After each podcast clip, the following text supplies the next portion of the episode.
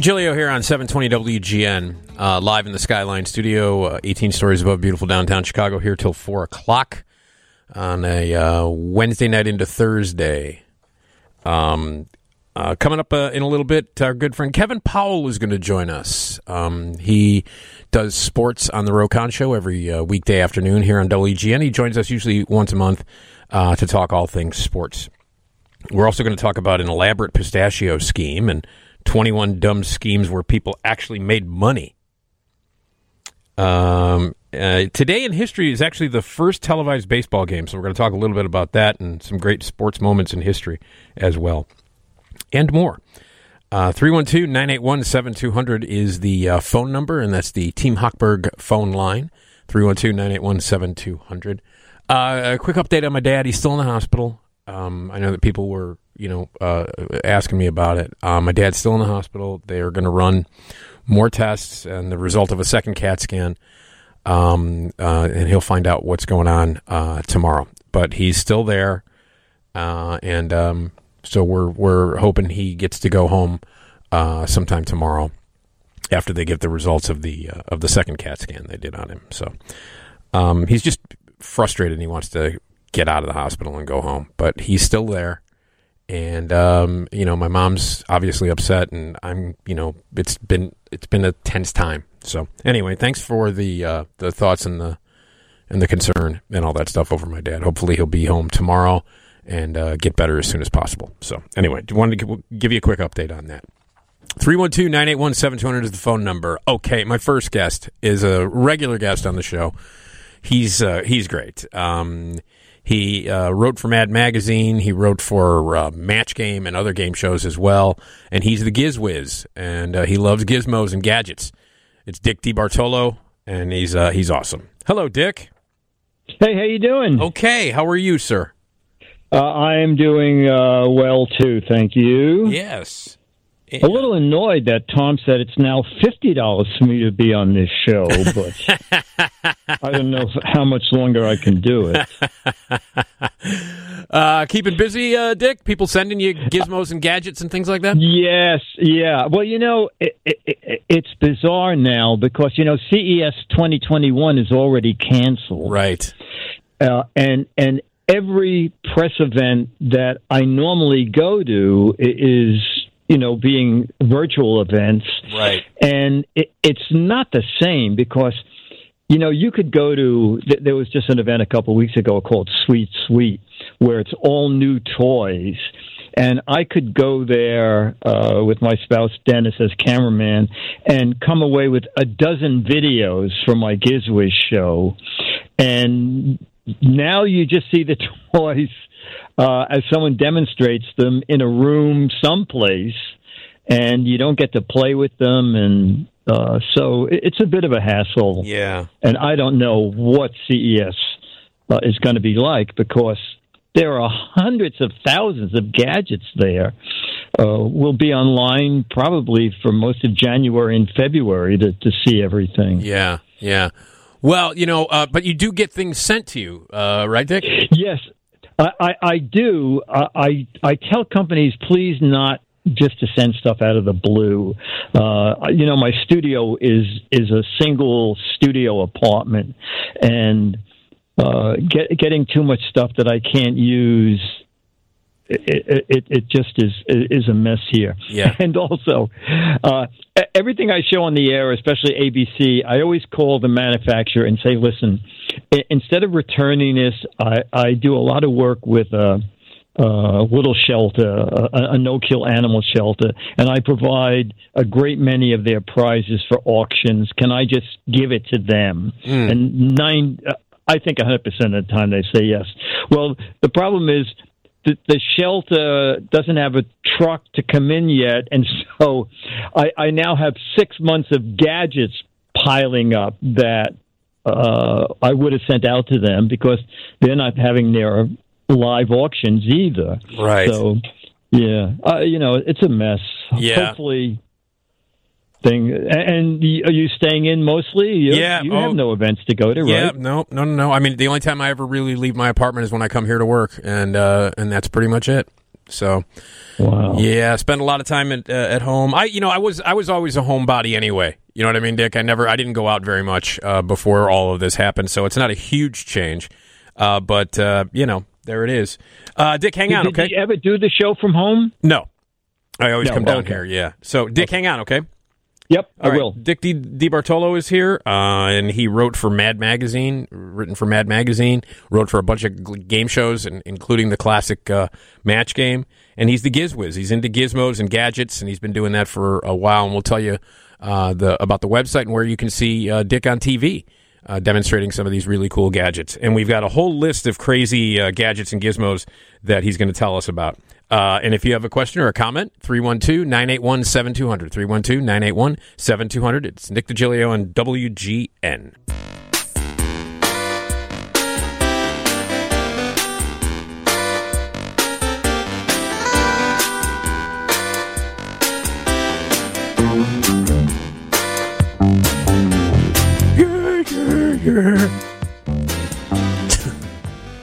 Michael McDonald, man. That's the Doobies, though. Okay. Not Michael McDonald solo. Okay. Hello, it's Nick DiGilio on 720 WGN, live in the Skyline Studio here until 4 o'clock, and it's going to be a Thursday, so stay with us. After midnight, Kevin Powell's going to join us. He covers sports here on WGN on the Roe Conn Show, and we're going to talk all things sports coming up. 312-981-7200 is the phone number. My guest right now, though, is Dick DeBartolo. He is the GizWiz, and he's Mad's maddest writer. And we welcome Dick back to the show. Hello, Dick. I'm back here, and happy to be here. Yeah. Okay. Before we get to some of the gizmos, for people who might not have heard the story about how you actually began writing for Mad, it's really one of my favorites. Can you tell that story again? How you got started with Mad Magazine? I was reading Mad in high school, and after about 6 or 7 issues, I thought, I like reading this, but I also want to write this stuff. So I bought a book called Writer's Yearbook because I'd never submitted anything, and it said some magazines will only take stuff through an agent, and some magazines will accept it from anybody. So I quickly looked up Mad Magazine, and Mad Magazine said, yes, we read all submissions, but you have to send a self-addressed stamped envelope. If not, they'll just trash your submission if they don't want it. So I wrote a takeoff on a TV ad, and I sent it to them, and about a month later, my own envelope came back, and I thought, oh, it's not a little envelope with a check. But I opened the envelope, and I go to get out my rejected script, and it's a piece of cardboard, and scribbled on the cardboard, it says, ha, ha, ha, thought this was your script being returned. Guess what? We bought it. Stapled to this cardboard is a check for $100. This is big money. This is back in like 65 or 2, something in there. Yeah. And it said, please call us because we want to have you do more work for Mad. And it was signed by Nick Meglin. And that started a 52-year career with Mad. Isn't that nice? So. Yeah, you wrote some of my favorite parodies, especially the movie parodies that you did. You wrote some of my favorite. What were some of the ones that you wrote? The Poopside Down Adventure, right? Towering Sterno, and Mad is publishing now, but it's all repeats. And the interesting thing is that I get a fair number of emails from subscribers. It's not on newsstands anymore either. Right. It's either comic book stores or subscribers. And I get a fair amount of emails from fans saying, you know what? This is not bad. I like that I can read some things I read years ago and find new jokes I didn't understand when I was young. Or, you know, I totally missed that issue, and I enjoy seeing old material repeated. Like the issue that just came out is October, and in that I have Teen Rage Moolah Nitwit Turtles 2. Okay. And Ek-Men. You know, Mad always used the word Ek. Yeah. So the takeoff on X-Men became Ek-Men. Mm-hmm. So both those satires are in the current issue. Yeah. And, yeah, the towering stern up. But you know what? I'll tell you some funny titles I didn't write. One of my favorites was Butch Casualty and Some Dunce Kid. Isn't that great? Yeah. A title I did write that worked out great was a takeoff on... I don't know if you remember this TV show, Voyaged to the Bottom of the sure. Sea. Yeah, sure. Yeah, okay, yeah. So I worked out a great title, Voyage to See What's on the Bottom. So it looks just like their title, and then when you really go, wait a minute, but it still makes sense. Yeah. Voyage to See What's on the Bottom. Yeah. That's great. I mean, you know, I've talked to you before about this. I mean, you know, as a kid, Mad was everything. I mean, I read Mad Magazine constantly, and I had all the paperbacks and all that stuff, like the Al Jaffe stuff as well. And it was just a huge part of my childhood, and I'll never forget it. And in addition to that, Dick, you also wrote for Match Game, the classic Match Game, and like you created Dumb Dora. And some of the other classic characters. Yeah, Weird Willie, and that was an outgrowth from Mad. You know, the original Match Game was Name a Red Flower, Name Something You Do with an Egg, Name Something You Serve on a Roll, and it was a year contract. And 10 months in, Goodson called me in and said, "Mark Goodson, Goodson's Album Productions, said, yeah, listen, the show just got canceled." He said, I'm just giving you a heads up. If you want to start looking around, he said, you have 2 months of shows, but that's going to be the end of it. And then so over the weekend I thought about it, and on Monday I said, hey, Mark, you know, I work for Mad. He said, oh, yeah, I know. And I said, so I'm thinking, instead of Name a Red Flower, how about John, Mary Liked to Pour Gravy on John's Blank? And he said, oh, he laughed, and he said, well, what will they say? I said, well, they'll laugh, and then they'll say meatloaf potatoes. Yeah. And he said, well, it's canceled. They can't cancel it twice. Do what you want. Right. And it kept going on and on and on and kept getting renewed. So yeah, no, so. I still watch it. I watch it every morning, Dick, when I get home. I watch it every morning. And was there? On Buzzer, and you know, the Game Show Network shows it as well. Game Show Network, yeah, yeah. And I love the classic. I love it. You know, all the you know, all the great celebrities that were on it. Obviously, the three regulars with Brett and Charles and Richard, they were classic. Yeah. But some of the other semi regulars, you know, you Betty White and Fannie Flagg and Marsha Wallace.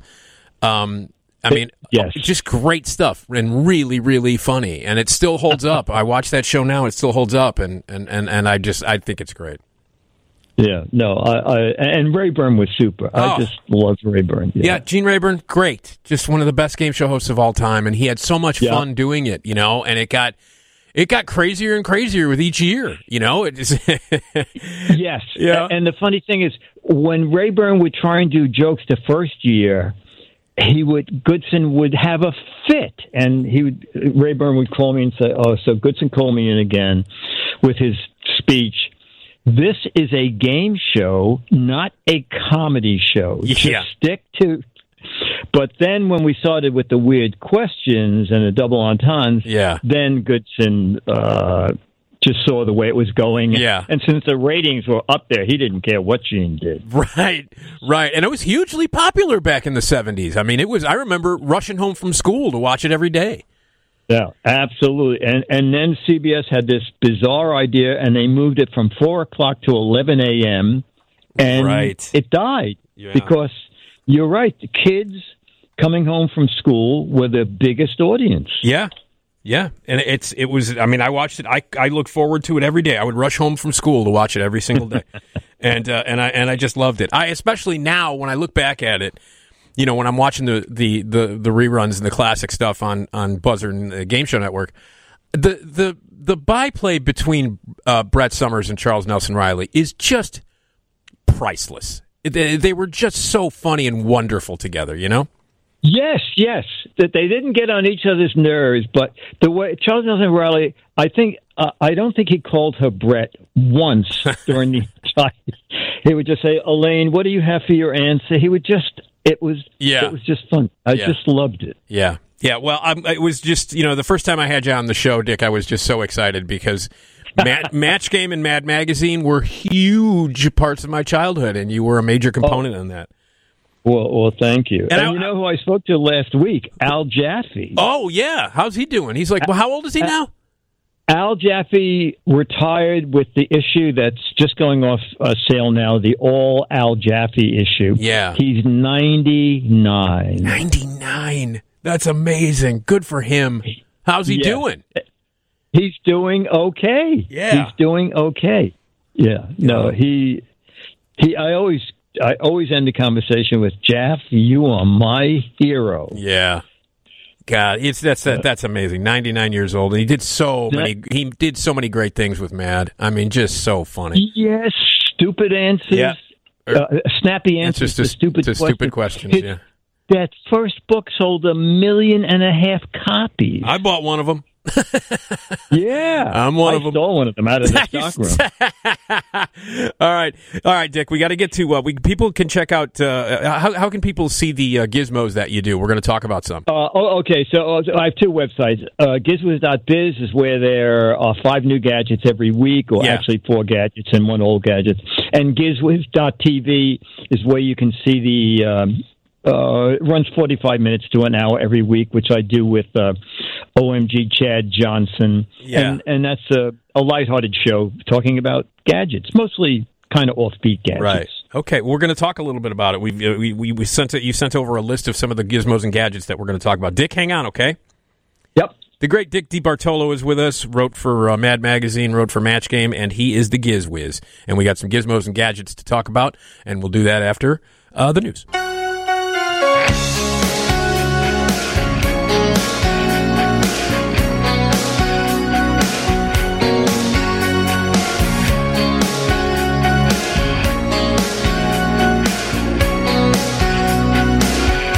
Hello, Nick DiGilio here on 720 WGN. Live in the Skyline Studio, 18 stories above beautiful downtown Chicago. We're here till 4 o'clock. Coming up after midnight, Kevin Powell is going to join us. He covers sports right here on WGN on the Roe Conn Show every weekday afternoon. 312-981-7200 is the phone number. Dick DeBartolo is my guest. He's the GizWiz, wrote for Mad Magazine and Match Game. And loves gadgets and loves gizmos. And if you have a question or a comment, 312-981-7200. Hi, Dick. Yes, sir. All right. Let's talk about some of the gadgets and gizmos that you've been playing around with and reviewing. The Yinkai Cyber Celebrity Collapsing Stool. That's a mouthful. Yeah, this thing is really neat. Okay. So... if you're an older person, you'll remember the Kodak carousel slide trays. It was a round plastic tray. So this is a round plastic canister. It's about 10 inches across and maybe 3 inches thick. And it has a shoulder strap and a handle. But each side of this canister has a hole. So you put your fingers in each side and you pull on it. It's almost like an accordion. It expands, and when it's fully open, you twist one side or the other, which locks it. And you now have an 18-inch high stool to sit on. Wow. So... this is, and it weighs, I put it on my little postage scale. I think it was 2 pounds, 11 ounces. So these days with lines everywhere and staying 6 feet apart, this is wonderful. You're an older person and you know it's going to be 40 minutes before you get inside a store or the post office. This is an easy way to carry this and have a stool. And if you have kids, you unlock it, drop it down to the height you want, and then twist it back again to relock it. And now you have a different height stool, and it's I paid $25 for mine. I think it's really great. Yeah, I'm looking at a picture of it on the GizWiz website, and it looks really cool. Yeah. There's on the website you can see what it looks like folded up, and then with it extended. Yeah. And at first when I sat on it, I held onto my desk because I thought, is this going to be wobbly? But it wasn't. It feels really solid. The company says a 300-pound weight limit. One company says 1,000 pounds. I wouldn't buy it from that company because that's just ridiculous.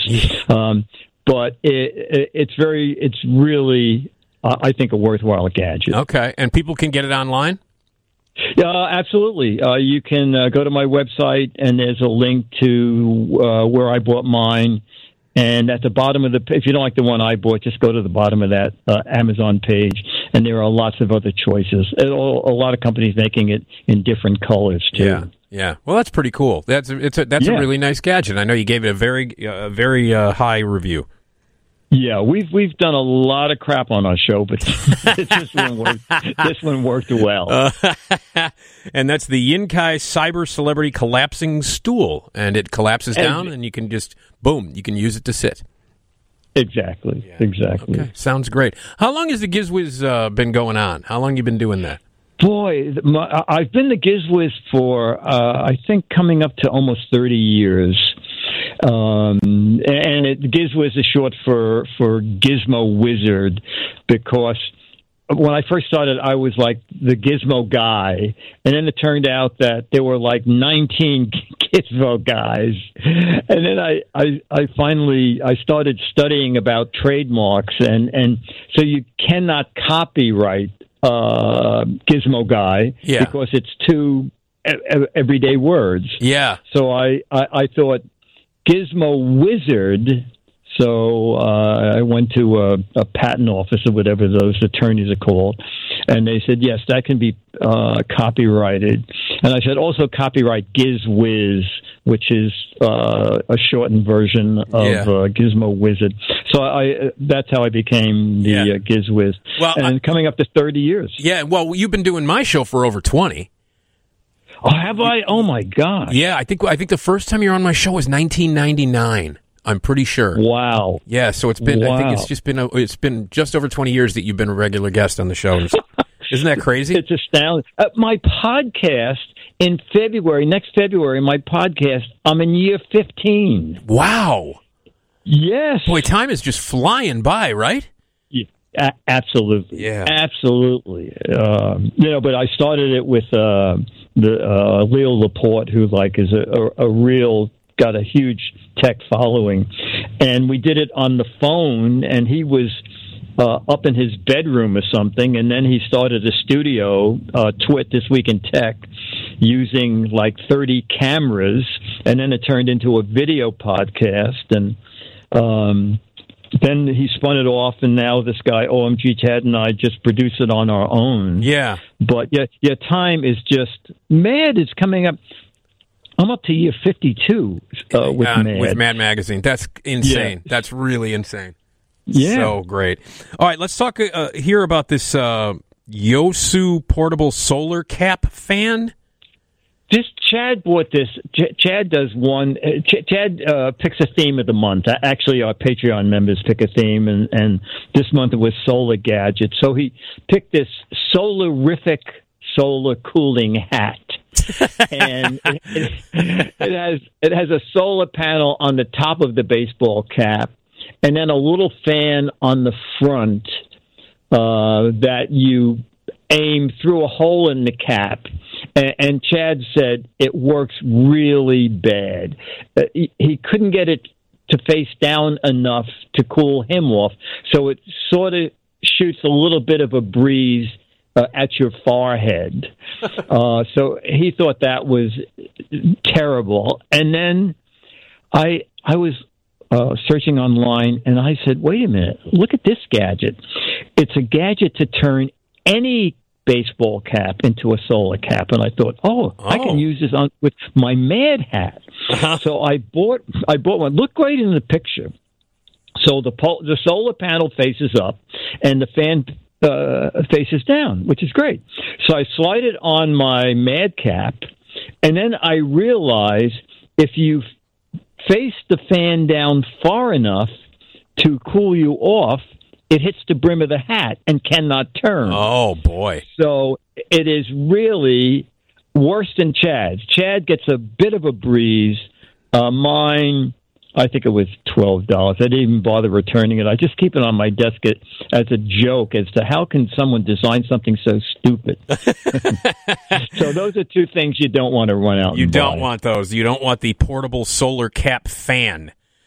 And, right. Or the solar cap fan attachment. Exactly. Not good. Exactly. Not good gadgets. Not good. Okay. All right, Dick, hang on. There you go. Dick DeBartolo is with us. Mad's Maddest Writer, wrote for Match Game, and he's the GizWiz. You can check out gizwiz.biz for more information. A bunch of videos and a bunch of reviews of gadgets and gizmos, and we've got more gadgets and gizmos to talk about with Dick. And if you want to jump in here, we'd love to hear from you. 312-981-7200. It's Nick DeGilio on WGN.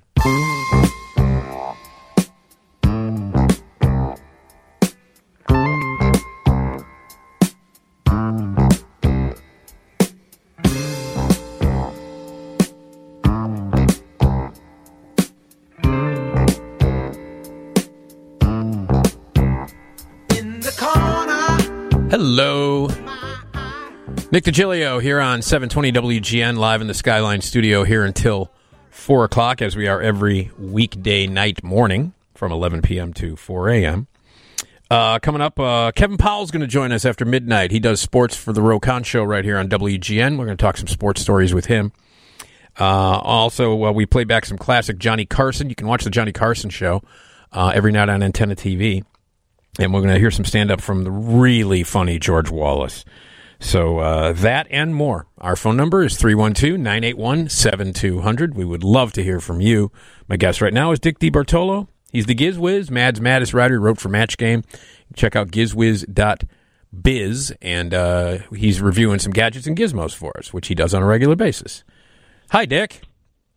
Hi. All right. Let's get back to some of these gadgets here. What's the Bachmann egg liner? The egg liner, I'm a big model railroad fan. Yeah, that's right. You have it like in your yard, right? You have a in my yard, exactly. It's called G-scale or garden scale. And if you go to like the botanical gardens or places that have trains that are outdoors, they're mostly G-scale. Mm-hmm. And so Bachmann has something called an egg liner, and I believe they bought the rights to it from a company. It's called Aristocraft. I think they went out of business. And the story is someone at the factory took two ends of a passenger car and bolted them together. So you had a mini, mini train that was basically the end of two passenger cars. Mm. And the object of this is it can run on a very small track. You know, G-scale trains normally are large, and you need a fair amount of track. And so what Bachmann did is instead of taking two ends of a passenger car, they made a molded car that looks like the original, and I call it an egg liner because from overhead it looks like the shape of an egg. Yeah. And it runs around on a very small track, and they upgraded it to LED lighting, and it at night it glows. The LEDs from the roof and the sides glow inside the car, so it looks like it's illuminated inside. It's really great fun. if you're a G-scale fan and you want something really small. It's called the Egg Liner, and the company is Bachmann. I'm looking at their website, the Bachmann Trains. Do they do you have a lot of Bachmann Trains? Are they a really popular company? You know what? I have a few things from Bachmann. But most of my trains are from a company called LGB, and it started... Oh, boy, I think my trains have been out there for probably 15 or 20 years. And someone wrote me an email and said, what is this with trains that you can leave outdoors? And so I did a little research and saw that, like the botanical gardens and stuff, everything was from LGB. And I called the company and said, you know, I'm doing this. I was on a show, Steals and Deals for CNBC. Mm-hmm. I said, could you send us like a train and some track, and can I leave it in my backyard like for 6 months and then have a camera crew come in and we'll turn them on and they'll run? And he said, yeah, we'll do that. Uh-huh. And they did. And so the day we shot the video, it was nice out. So we got buckets of water, and as the trains are running, we threw water on them. And anyway, that ran on CNBC. I called a guy and sent him a link, and he said, "Oh, this is so great!" I said, "I love this train. I hate to send it back." He said, "God, we don't want it." I said, "Okay, because I'm using it in my backyard." And he said, "How big is your yard?" And I said, "Well, it's 18 feet by 30 feet." And he said, "Oh, I'll send you track. You can run it all around your yard." So he did, and they have been out there all these years. Yeah. I try to take them in the winter, but sometimes they've been frozen in ice and they still run. That's amazing. That really is amazing. Wow. Hey, we have somebody on the line here. Who's Laura? Laura, go ahead. Hi. From one animal lover to another, happy Dog Day. Yes. Yes. I just sent you a quote. It's you'll get it when you read your online stuff. But I am an animal lover, and I love squirrels and birds and rabbits. And in the winter in Chicago, it gets very, very cold. So I would like to find a way, instead of having to change the water like 10 times a day, to keep the water unfrozen. Any ideas when I don't have access to it? Yes. You know, check Amazon first, if not just Google it. I've not looked for it recently, but in the past we've done the dog bowl water heater. Oh, okay. Oh, wait, do you have access to AC power? No. Oh, you're looking. I would really have to string up a long extension cord. Okay. You know, I don't know of a way to keep water warm without a heat source. Well, you know what? I'll check behind the bushes. I'm moving to a different apartment in the complex, and I'll have my own private entrance, so maybe I'll look behind the bushes that are right there, and there might be a cord that's out there for the grass cutters or something. And what was the product again, Dick? I don't remember the name, but if you just Google water bowl, doggy water bowl heater, mm-hmm. or pet water bowl heater, it'll work. Okay, thanks, Laura. Thank you. Okay, bye. Take care. Oh, you're welcome. Good luck. Okay. Hey, there's a good chance that there's an AC outlet for lighting and stuff that she might be able to use. Yeah. Wow. Okay, that's a great idea. Yeah. Great idea. Okay, let's talk about the next one. Wacky Packages Minis. Now, is this connected to the Wacky Packages of my youth that I used to buy all the time? Yes. Yes. Okay. What they've done, they've come out with Wacky Packages Minis 3D. Now, I did not know about Wacky Packages until this was one of the events I saw at the Sweet Sweet event. And when you bought them, were they just flat? They were like trading cards and stickers. Yes, exactly. That's exactly what. And I had a ton of them. I had the stickers everywhere. Okay. Well, now they're making mini boxes that look like the real thing, like this. I got a couple of boxes here. Cracked Jerk. And it looks exactly like the Crack-A-Jack box. Right, right. And it's sort of like if you took a domino and wrapped the Crack-A-Jack label on it, that's about the size of it. Oh, okay. And then there's Milk Drone, which is looks exactly like the Milk Bone. Now, the thing is, I don't know if they get... I don't know how they do this, because some of them are... The companies... would not like it, because the Ritz Crackers is called Rat's Crackers, yeah. And it looks exactly like the Ritz box, right, with the Ritz crackers all around the Ritz, the blue Ritz, but on the top of it is a rat eating a Ritz. So I don't know quite how... Yeah. I think I gotta say, I think that most companies have a good sense of humor about it. I mean, Wacky Packages have been around for years and years, and my friends and I, we collected all of them. We had the stickers everywhere. And, okay. Yeah, okay. I mean, they were incredibly popular in the 70s. Yeah. Okay. Yeah, some of them are funny. You know, like Skimpy Peanut Butter instead of Skippy. Right. It's almost like a Mad Magazine. It is. Thing. That's exactly what it's like. One more before we let you go here. You got a few more here. You were talking about the kids' tracks trucks. Tell me about that. Oh, these are coming out. One of them is coming out the end of this month.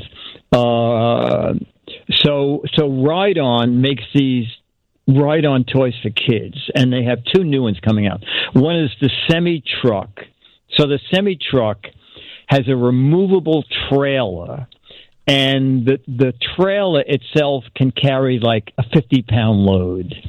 And the kid rides in the cab. It's a single ride-on. And the cab is a six-wheel semi-truck. And it has a CB radio. And it has 100 different sounds of motors running. And it's a 12-volt system. It's for ages 3 to 5. Top speed is 4 miles an hour. It has rubber traction tires. And the company says, I spoke to the guy there, and he said, you know, this is for sidewalks, driveways, things like that. Yeah. They even sent me a video of it running on grass. But they are so realistic looking; kids will love them. Yeah, I'm looking at a picture. I'm looking at a picture of them now. Oh, man, I would go nuts over this if I were a kid. Oh my! Absolutely. Yeah, I think it's pre-orderable on Walmart. The big semi-truck, which is a two-piece thing, I think it's $249. And then the other thing they make that has already been nominated as a toy of the year, even though it isn't, it's coming out, I think, in September, is the recycling truck. And that's the recycling cool. truck, that's yeah, cool. It's great. And in the back, it comes with a lot of rubbish that with different slots you throw stuff in. Oh, that's really cool. And it teaches kids, too. Yeah. That's pretty cool. Yeah, exactly. And the bumper is his mouth, and the truck talks. Wow. I mean, when we were kids, we would kill for... Oh, are you kidding? I want it now, and I'm 55. So I know. I said, if the show is in person, I would try to ride that. Yeah, no truck. Kidding. Yeah. Well, Dick, it's always a pleasure to talk to you. You're one of my favorite guests of all time. Well, thank you. Dick DeBartolo, he's the GizWiz. Check out gizwiz.biz for all your gadgets and gizmo needs. Dick, always a pleasure. And we'll talk to you soon. Thank you. I'll send good thoughts toward your dad. Oh, thank you, Dick. I appreciate that. No problem. Okay, buddy. Go. See ya. Dick DeBartolo. I was nervous the first time I ever had Dick on. Wrote for Mad Magazine and Match Game. Those were huge things for my from my childhood. Okay, Kevin Powell. You know Kevin. He does sports right here on WGN on the Roe Conn Show every weekday afternoon. He's going to join us right here to talk sports after we take a trip to the newsroom.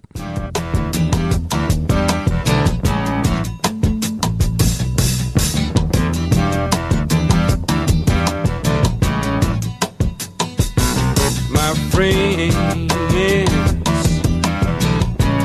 feel it's their appointed duty.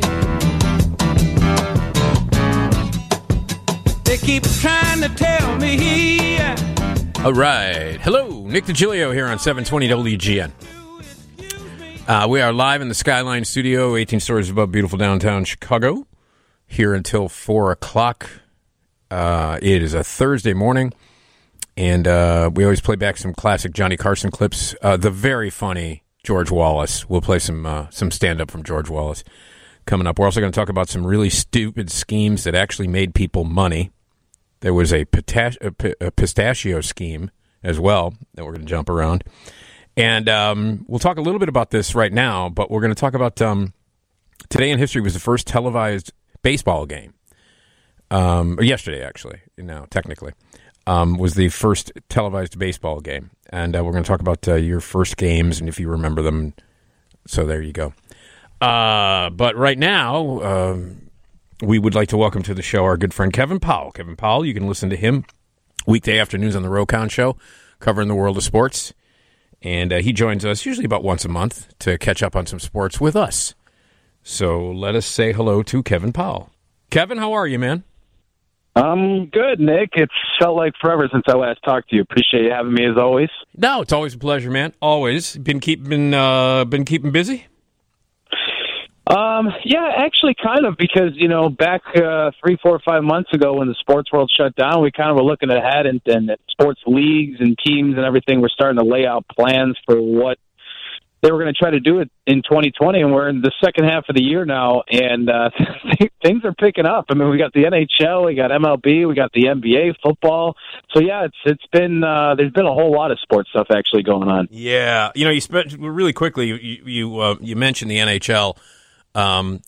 I was very sad. Well, I mean, you know, look, the fact that the Hawks actually got into the playoffs because of the new setup was amazing, because it didn't look like they would back in March. Yeah, I think the percentage for them to get in back in March when, excuse me, when everything shut down, I think it was in the single digits. Yeah. So for them to get in was awesome. And look, there's been moments where I've been watching live sports where I've always felt like I've had to, how would I say it?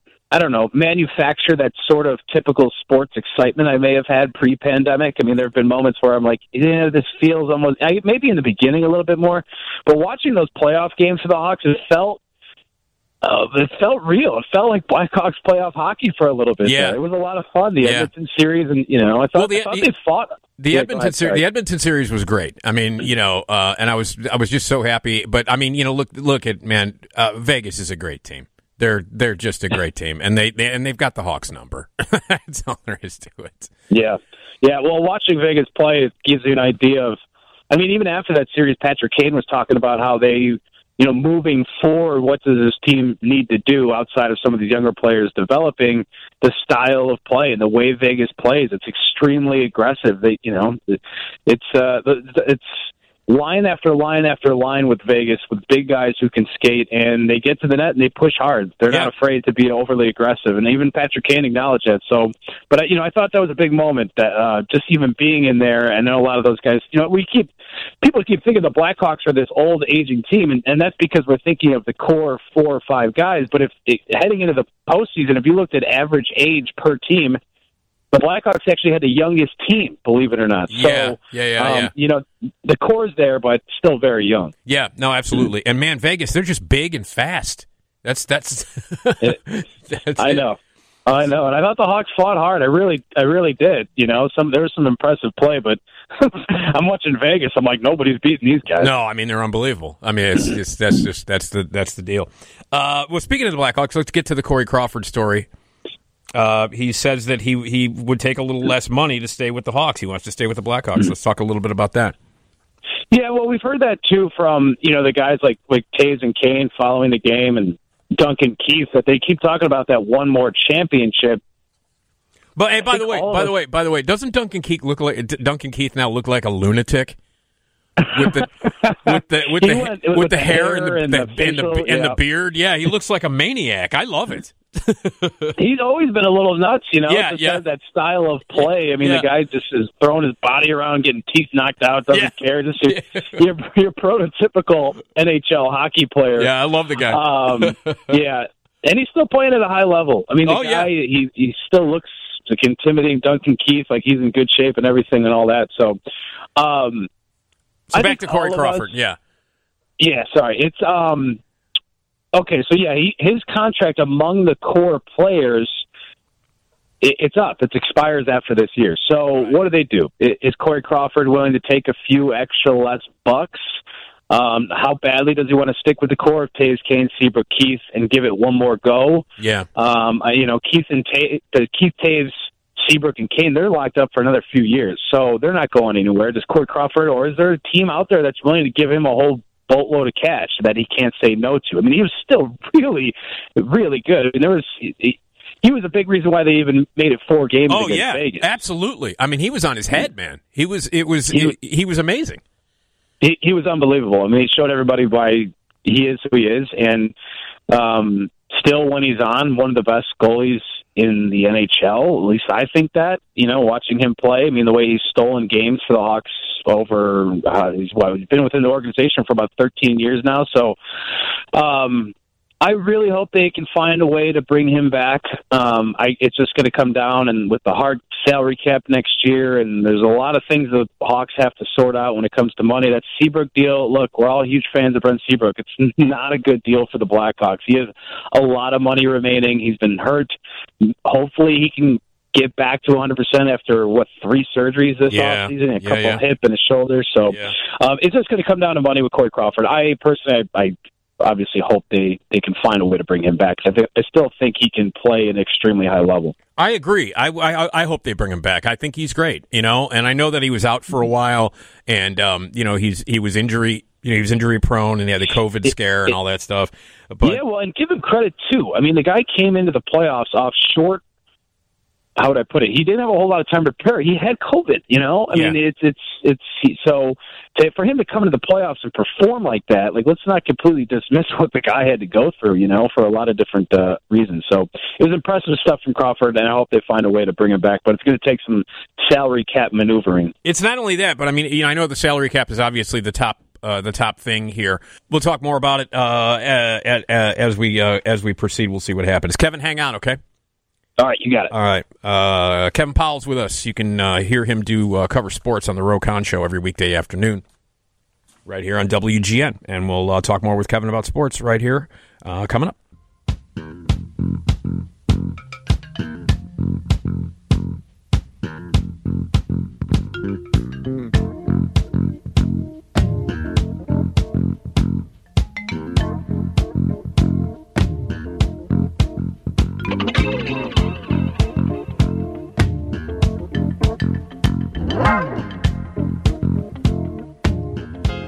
Right, Nick DeGilio here on 720 WGN, live in the Skyline Studio, here until 4 o'clock on a Thursday morning. My guest is Kevin Powell.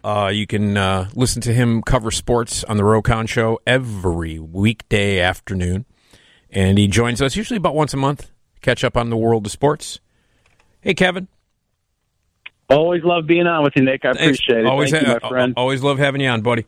So, you know, the Kenosha police shooting has affected everything, everyone, everywhere, and now it has affected sports as well because the NBA, the WNBA, MLB, and the MLS games were called off as players boycotted in response to the police shooting. This is kind of unprecedented. What's your take on this?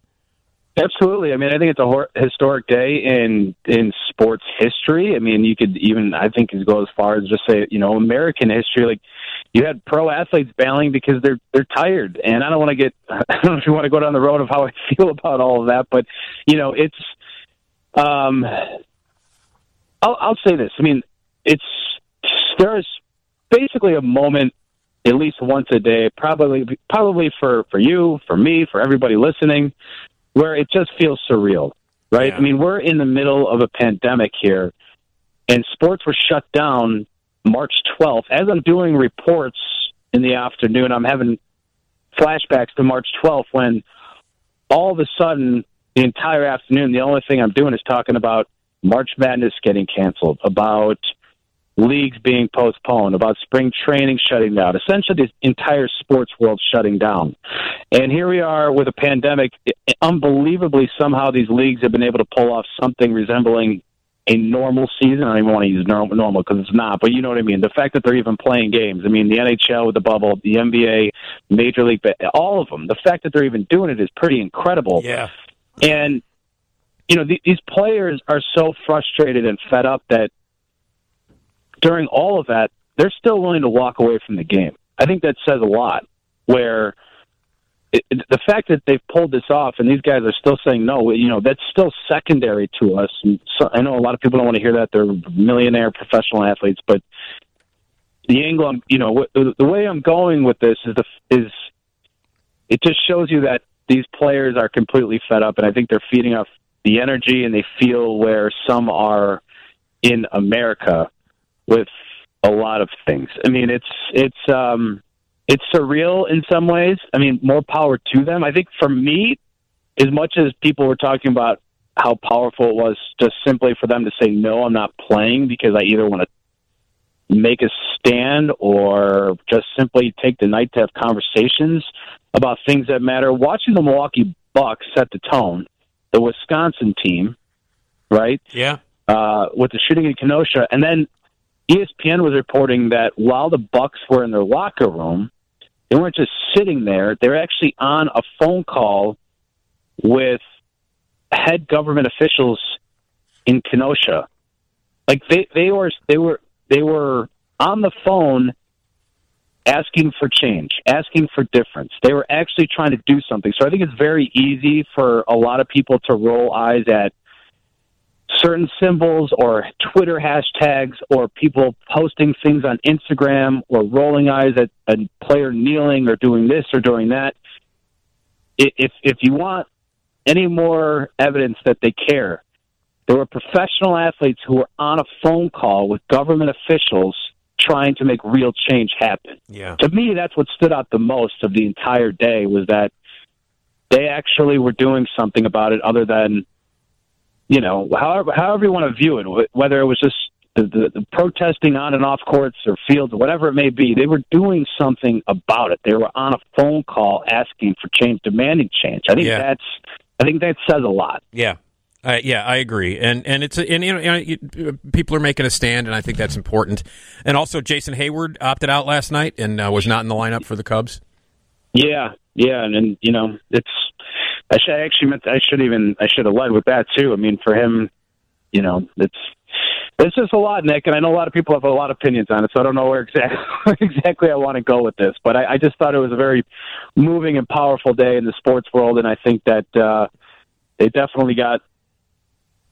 You know, I think I have a lot to say, Nick. I apologize. I think people are very sensitive about a lot of things right now, and I don't mean to be overly political or anything. But for me, it was powerful to see them actually doing stuff like calling government officials into demand change. Yeah. You know, that you could actually see real change rather than just sort of demonstrating or anything like that. Yeah. Well, I mean, it's you know, it's an unprecedented time. We've never dealt with this kind of thing before, and I think it's interesting how the world of sports and particular athletes are dealing with it. So we'll keep an eye on what's happening, and it's always newsworthy. My last point, you know, like 4 years ago was the day, on the same day where players were boycotting was the day Colin Kaepernick was sitting during the national anthem. Right.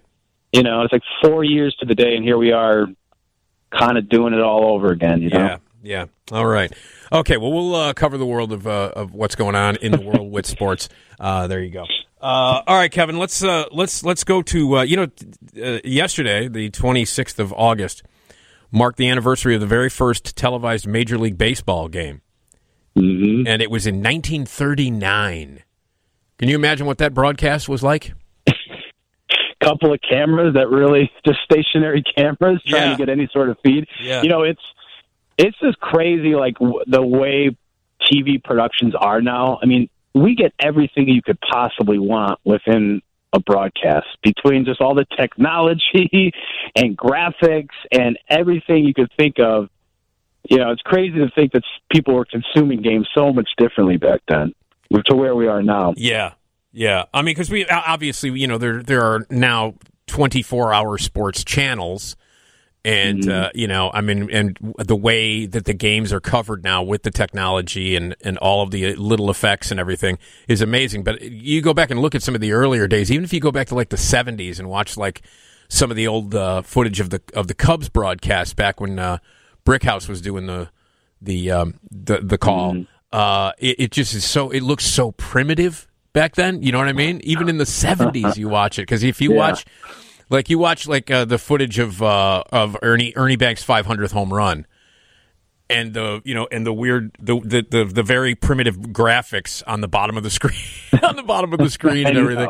It's just so crazy. The hey popping up on the screen. It's exactly. Just like your typical text bug. Yeah. You know it's I'm a golf junkie. I know some can't even think imagine watching golf on TV, but like I watch. I'll see old golf highlights that they'll pull up during a broadcast of like Jack Nicklaus playing, at the Masters in the 70s, and I'm like, how do they watch it? You can barely see the ball. Now you have like a tracer behind every golf ball. They have a million cameras. I'm like, you can actually navigate it. Before, I'm like, what were they? What could you even see that? And you could see the figure of the golfer, and that's about it. That was the thing. That's the thing. Is that all this technology that we use to cover the world of sports now really makes it more exciting and more accessible, especially especially a sport like golf, which is not really conducive to television excitement. You know what I mean? But they make it they make it interesting to watch. They do. They do. And I mean, we think about all the. You can basically find a way to get anything that's even remotely organized and competitive somehow either on your TV or your laptop these days. I mean, really anything. You can watch horse racing almost 24/7. You got Australian horse racing, all kinds of stuff. There's almost always something on. We are kind of spoiled with just when it comes to that, I guess. No, it's true. It's absolutely true. It's amazing, how much sports we have access to. On our television. And think about hockey back in the day. That's such a fast game. It's at times it can be almost difficult to follow along with what is happening. I mean, now it's easier with HD and things like that. But imagine trying to watch a hockey game from the 60s or 70s. Yeah. And how difficult that would have been. Yeah. Well, there was that period of time when you couldn't watch the Hawks. Like they didn't broadcast the Hawks. The Rocky Wirtz's dad. Decided, I mean, I remember there was a quote that he had, which was, there are only 18,000 Hawks fans in Chicago, and they all just go to the stadium. And I was like, what? And it made no sense. No, made no sense whatsoever. And the fact that we couldn't watch Hawks games, well, I mean, as me being a lifelong Hawks fan, I was like, it was so aggravating. And then, when that was all fixed and now you can watch the Hawks anytime you want, you can watch hockey, all over the place. It's much better it's much better for the fans of the sport. I remember as a kid having this very early interest in the Blackhawks. I remember having like Blackhawks shirts and hats. I think I went to one game and I was hooked. And then the next thing I know, I'm like, I can remember someone telling me that as a kid, like, some of these games aren't on TV, and just be like, oh, and it was never on TV. Yeah. So then you lose like a whole generation. Because as a kid, I initially had this hunger to watch Blackhawks, and then it was like, well, where'd they go? They're gone. I don't even know where this team is. Yeah, absolutely, absolutely. It was a very frustrating time. Okay, Kev, hang on. Okay. All right. We got to talk. When we get back, we're going to talk White Sox. So, big week for the White Sox, I'll tell you, man. Oh, yeah. Okay, so Kevin Powell is here. He covers sports here on WGN for the Roe Conn Show every weekday afternoon. We'll talk more sports with him coming up.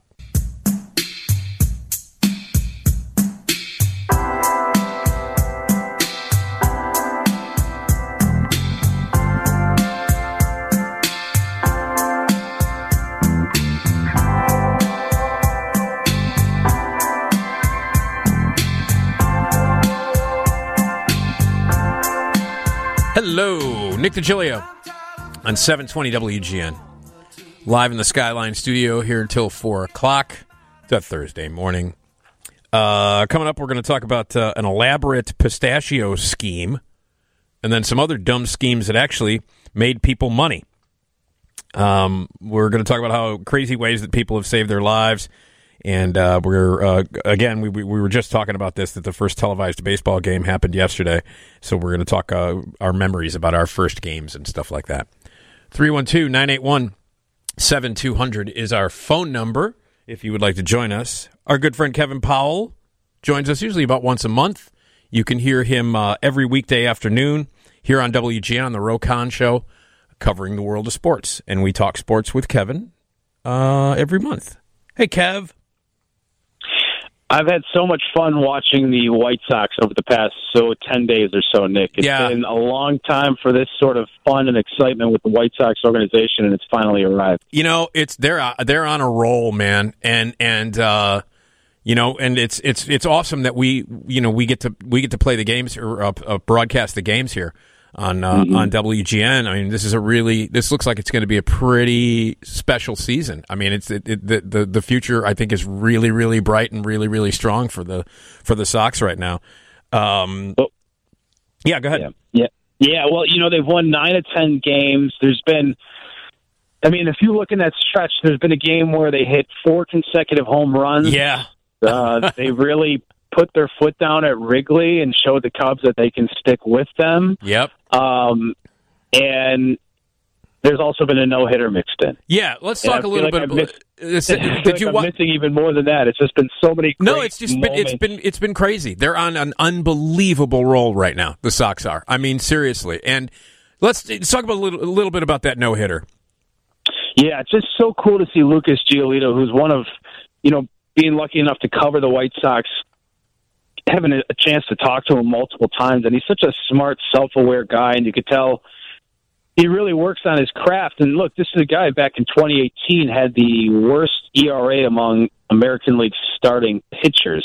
2019, he becomes an all-star. 2020, he's here now. He's had back-to-back games where he struck out 13 batters.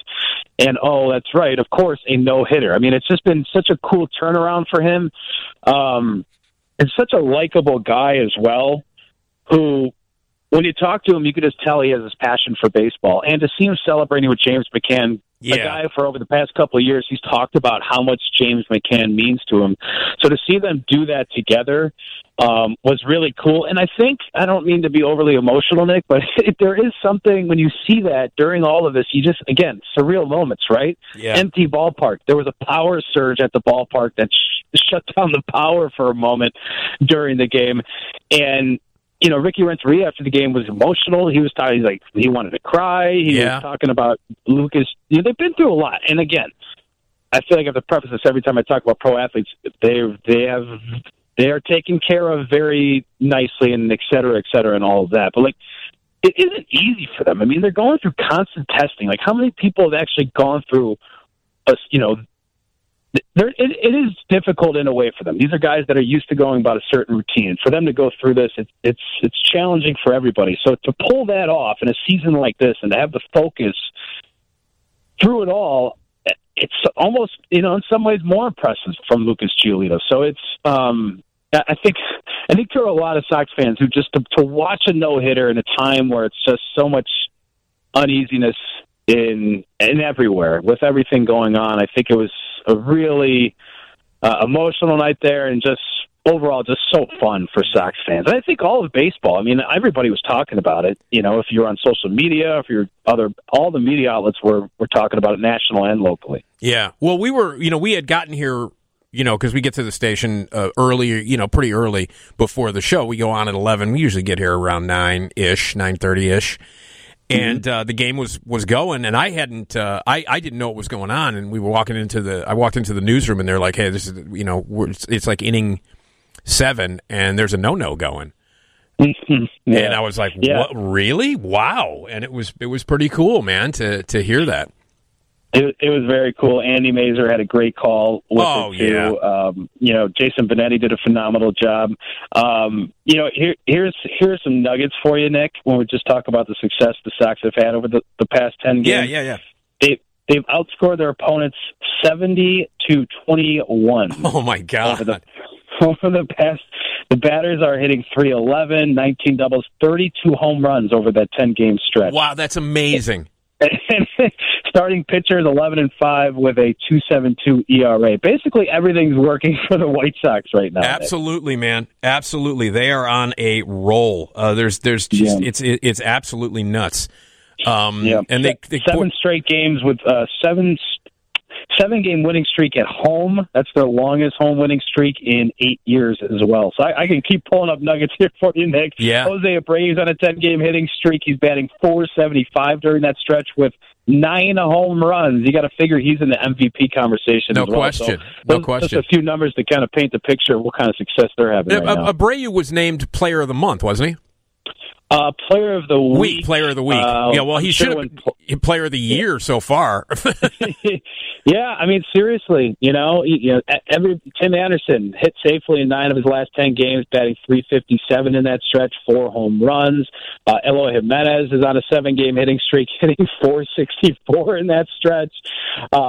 It's just, and they're getting production. I mean, even Danny Mendick, who, hit a home run. He's batting 8th or 9th regularly. So you're getting production from really top to bottom throughout the lineup. But I can't remember a stretch of, a week or even 2 weeks of White Sox baseball like this in a long, long time.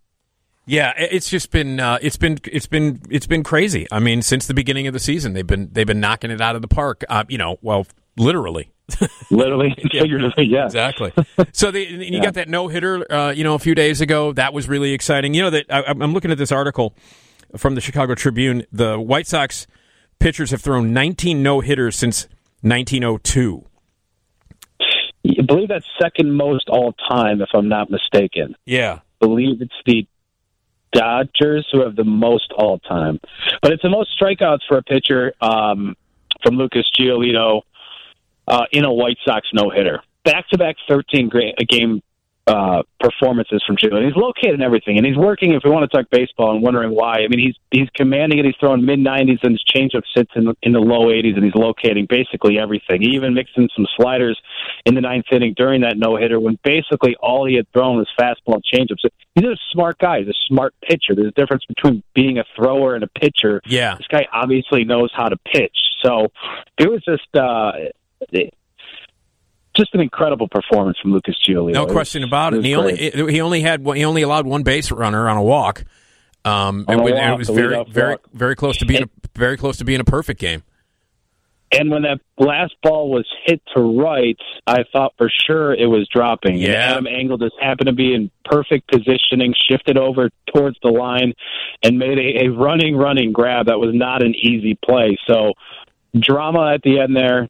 He pulled it off. He did. And, the Sox are on a roll. I know White Sox fans are really happy. People who listen to WGN and our Sox fans, this is quite a season so far. And I'm looking back at the 19 no-hitters here, and the first one is September 20th, 1902. It was against the Tigers. Sox won 3-0, and it was Jimmy Nixie Callahan. And it was the very first no-no by an American League pitcher. So the Sox have that piece of history, too. The very first no-no by an American League pitcher was on the Sox. That's such an old-timey baseball name, too. Yeah. Jimmy Nixie Callahan. Jimmy Nixie Callahan! I love that. Yeah. I love that. Yeah. Real quick, before we let you go, Wilson Contreras' improvement behind the plate has been great for Cubs pitchers, and they've finally acknowledged how great he's playing this season. Yeah, I mean, even just 2-3 years ago, Wilson Contreras for a moment was in the MVP conversation in the National League, and then he pulled a hamstring at a game, I believe, in San Francisco. When he's playing his best, Wilson Contreras is top 2-3 catcher in all of baseball defensively. Yep. With a cannon for an arm and a big-time bat that's potent within the lineup. So, huge piece to it. And David Ross straight up said, he goes, we're going to go with the core. We know who the core is, right? Baez, Rizzo. Brian's been banged up, though. Haven't seen a whole bunch of him. Yeah. The Contreras, those type of guys. So, they got off such a strong start. They've hit a little bit of a slow patch here, but when you start 13-3, you kind of buy yourself a little bit of time if you do hit a little bit of a slump. Yeah. Well, I'm obviously I'm a huge Cubs fan. I'm very excited about what's going to happen for the rest of the season. I really am. So, but we'll keep an eye on it. And Wilson Contreras is a big piece of that puzzle, no question about it. Absolutely. I think the chances of both these teams playing the postseason looking really, really good, and that's fun for Chicago. Exactly. Fun baseball season for the Chicago area and fans. Hey, Kev, always a great pleasure, buddy. All right. Take care, and we'll listen to you on the Roe Conn Show. You're the best, Nick. Thank you so much. Okay, appreciate man. All right, Kevin Powell every weekday afternoon here on WGN, covering sports on the Roe Conn Show, and he joins us usually about once a month to cover sports here. All right, it's Nick DeGilio on 720 WGN.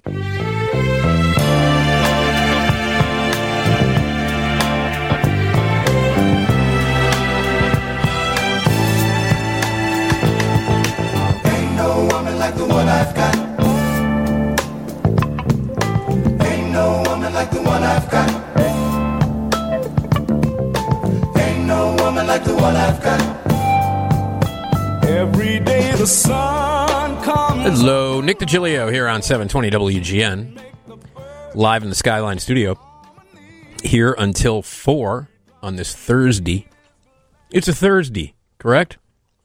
Yes.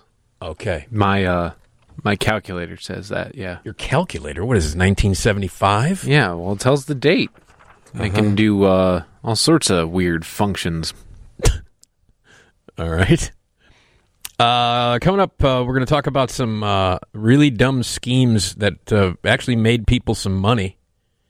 We also have an elaborate pistachio scheme, which is going to need some explanation. 312-981-7200 is the phone number if you'd like to join us. Every weekday morning at 2:30 right here on the show, we play back some classic Johnny Carson comedy. You can watch the Johnny Carson Show every night on Antenna TV. And I suggest you do, because it's awesome. So we always play back some classic comedy, whether it be a sketch or an interview or some stand-up, and we'll hear some stand-up from the very, very funny George Wallace. Do we know about what time frame the George Wallace stand-up is from? You know, I'll get back to you on that. Okay. So George Wallace, very, very funny guy. So 312-981-7200 is the phone number if you want to join us. That's the Team Hochberg phone line. And the news is next from the Northwestern Medicine Newsroom. Right here on WGN. So as I mentioned to Kevin... Oh, by the way, we have something going on with the podcasts that we wanted to mention. Yeah, so there's just been a little bit of technical difficulty. Glitch? Yeah, just a little glitch, and it's across every show. It's not just us, you know, just a little glitch on getting everybody the podcast. But you can get them still on the website every single day, every single second of every single show. And the app. And the app as well. So definitely download the WGN Radio app. You're going to get that same high-quality audio content. So download the WGN Radio app and check out WGNRadio.com. To get the podcasts. And again, every second of this show, every second of every show turns into a podcast. And so if you miss any of it, get the podcast. You can listen at your leisure, bro. So Kevin and I were, Kevin Powell, again, who you can hear on the Roe Conn Show doing sports every weekday afternoon. I'd mentioned that the first televised Major League Baseball game was on August 26th, 1939. It was broadcast on station W2XBS. The station was the station that was to become WNBC-TV. Announcer Red Barber called the game between the Cincinnati Reds and the Brooklyn Dodgers at Ebbets Field in Brooklyn, New York. At the time, television was still in its infancy. Regular programming did not yet exist, and very few people owned television sets. There were only about 400 in the New York area. Not until 1946 did regular network broadcasting catch on in the United States, and only in the mid-50s did television sets become more common in the American household. In 1939, the World's Fair, which was being held in New York, became the catalyst for the historic broadcast. The television was one of the fair's prize exhibits. And organizers believed that the Dodgers-Reds doubleheader on August 26 was the perfect event to showcase America's grasp on this new technology. Wow. By today's standards, the video coverage was somewhat crude. You think? There were only two stationary camera angles. The first was placed down the third base line to pick up infield throws to first, and the second was placed high above home plate to get an extensive view of the field. It was also difficult to capture fast-moving plays. Swinging bats looked like paper fans, and the ball was all but invisible during pitches and hits. Wow. I wonder if there's any footage of that. That would be pretty cool to see. Nevertheless, the experiment was a success, driving interest in development of television technology, particularly for sporting events. Though baseball owners were initially concerned that televising baseball would sap actual attendance, and they soon warmed to the idea. In particular, they embraced the possibilities for revenue generation that came with increased exposure of the game, including the sale of rights to air certain teams or games and television advertising. Today, televised sports is a multi-billion-dollar industry with technology that gives viewers an astounding amount of visual and audio detail. Cameras are now so precise that they can capture the way a ball changes shape when struck by the bat, and athletes are wired to pick up field-level and sideline conversation. Yeah, we've come a long way since two cameras, just two stationary camera angles. Now we're miking up players and catching their blithe conversations about God knows what. You know who should be mic'd all the time? Rizzo? Yes. Rizzo's hilarious. He and Bryant, when they mic'd up Chris Bryant and Anthony Rizzo, hilarious. Really, really funny stuff, especially Rizzo. I mean, because he was just like mocking people on the other. I can't remember who they were playing, but he was like making fun of the guys who had to stand next to him if they got a single or a walk. And there's Rizzo having some fun with the mic. So there it is. Yesterday marked the first televised Major League Baseball game, and it was in 1939. Cincinnati Reds versus the Brooklyn Dodgers. We've come a long way. So we're going to discuss some of the greatest moments in sports history, because that's a big moment. Your first televised Major League Baseball game, that's a really, really big moment in sports history. But what do you think are some of the greatest moments in sports history? 312-981-7200. That's our number, and that's what we're going to talk about here. I've got, from the Bleacher Report, they put together what they think are the 5 greatest moments in sports history. And we'll talk about those, but we want to hear from you. What do you think are the best moments in sports history? 312-981-7200. Here's Brian on WGN. Hi, Brian. How you doing? All right. What's up? Good. I was talking to Tom or Dallas, however you want to go.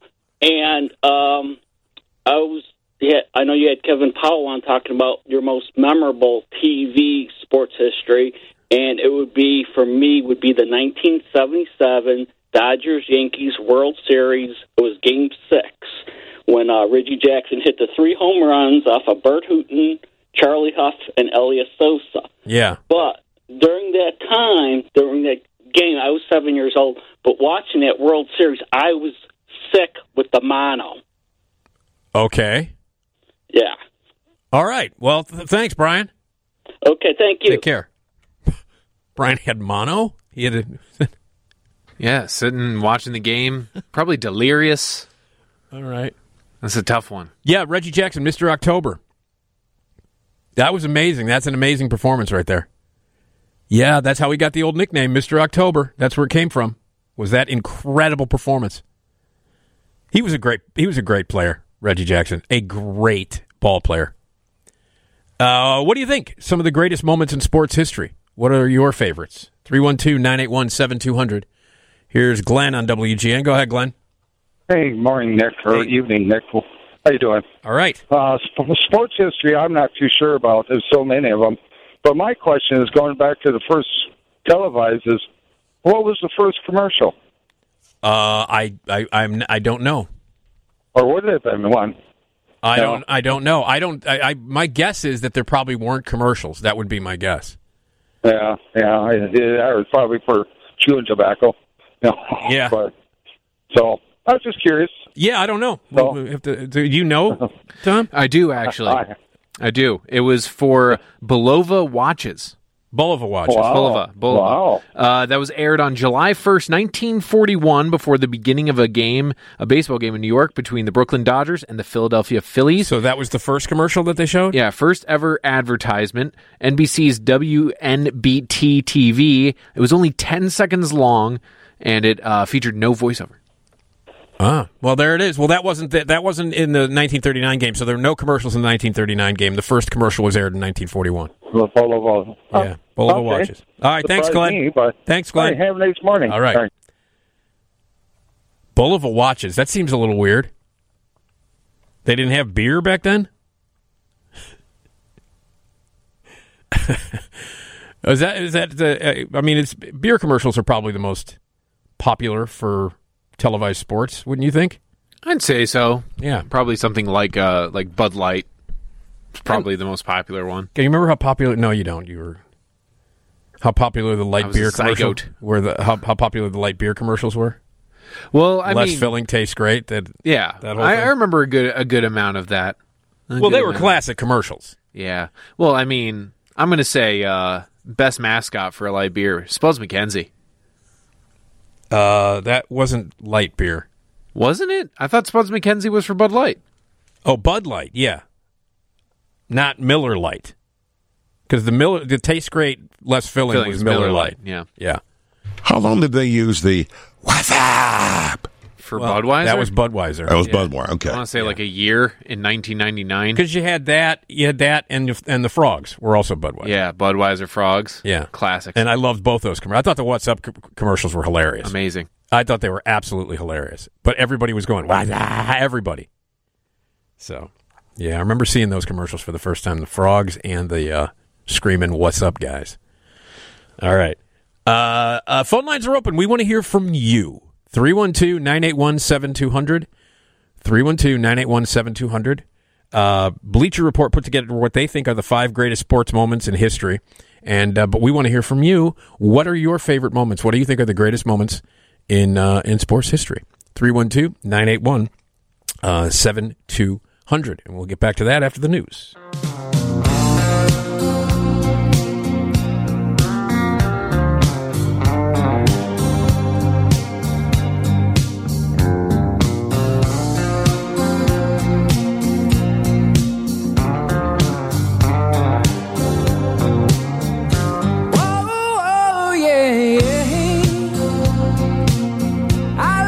Hello, it's Nick DiGilio on 720 WGN. I'm your overnight dude here until 4 o'clock.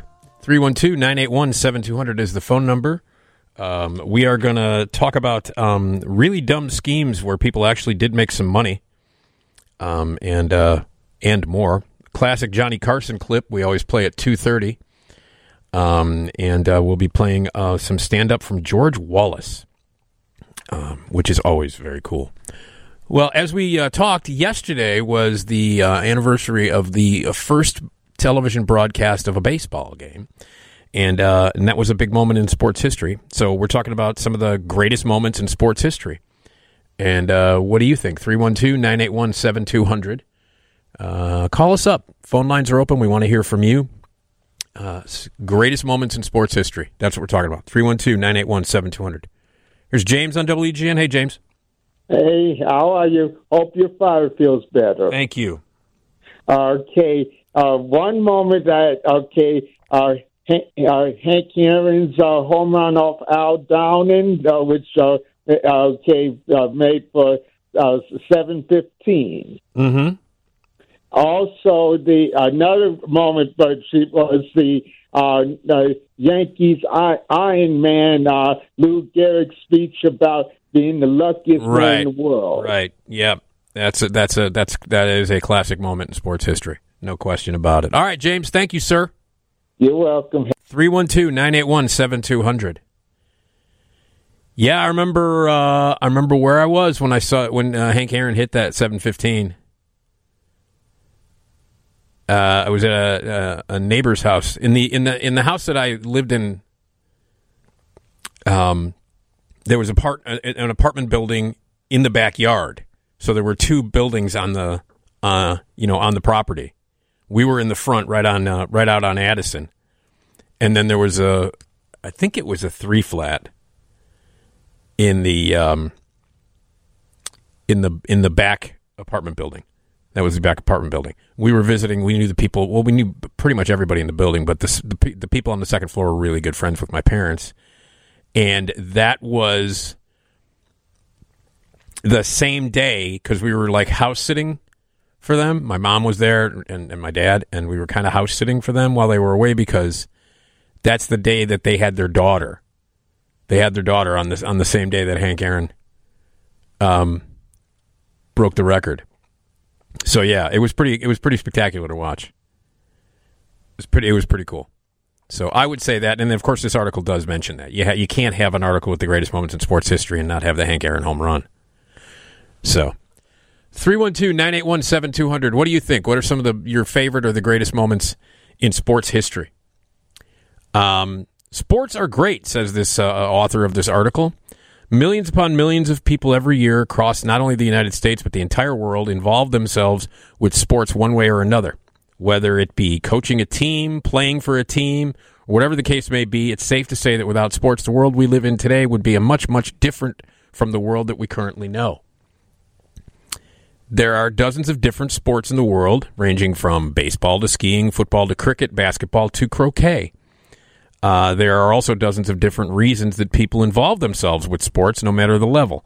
One of the most common reasons as to see why people love sports is because the way that sports can lift us to the way that they can make us feel on top of the world and invincible, albeit sometimes only for a moment. That's a good summation of it. Ever since sports were first played, there have been millions of special and iconic moments. To narrow down the 5 greatest moments in sports history, it was no easy task. However, the 5 moments that I chose, and this was the author, are on this list for different reasons. To be considered one of the greatest moments in sports history, the moment had to be special. It has to be a moment where people remembered where they were when it happened or when they heard the news. It had to have uplifted a large group of people, and it must be an iconic moment in time that will stand forever. That makes sense. So we got 5 of them here that the author picked here at Bleacher Report. There are definitely more than 5 great moments in sports. So 312-981-7200. Let's see. Here's Dave on WGN. Hi, Dave. Howdy. Hi. Obviously, this was way before our time, but the catch of the time, that has to be one of the best plays. Well, if people don't know what that is, explain what the catch is.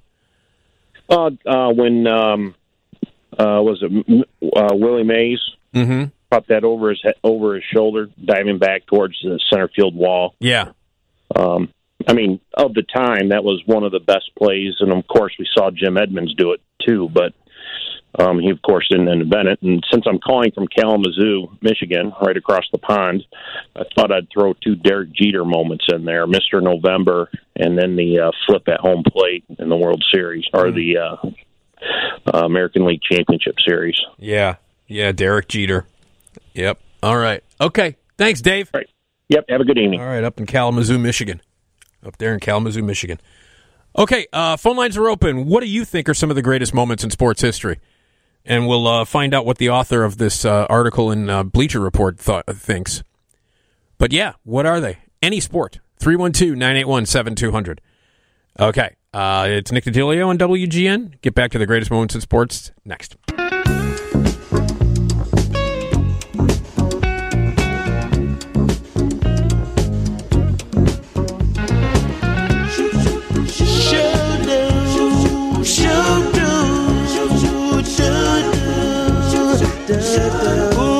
Loving. The girls got plenty good loving. Ask me how I know, and I'll tell you so. You used to be my girl. All right. Hey, it's Nick DeGilio on 720 WGN. We're live in the Skyline Studio. And we are talking about the greatest moments in sports history. I have an article here from Bleacher Report, where they've the author picked the 5 greatest moments in sports history, and there are more than 5, so we want to get your thoughts on it. So the phone lines are open at 312-981-7200. for your thoughts on the greatest moments in sports history. Here's Mike on WGN. Hi, Mike. How you doing, Nick? All right. I'd be shocked if this isn't number one, because it pretty much covers everybody in the U.S. in the Miracle on Ice in 1980. Yeah, that's according to this article. That's number one. Yeah. I mean, it was huge. I remember where I was when I saw it, and you know how exciting it was, and how historic it was. It really was. Yeah, Miracle on Ice is easily one of the greatest moments in sports history. Another one would be Secretariat winning the Belmont by 31 lengths. Oh yeah, good old Secretariat. 73, 74. Yeah, and just probably the most incredible single sports call that I can remember. You know, just the call the guy made when he says he is moving like a tremendous machine. Yeah, just sends chills down your spine. Yeah, that's a classic moment too. All right, Mike, thanks.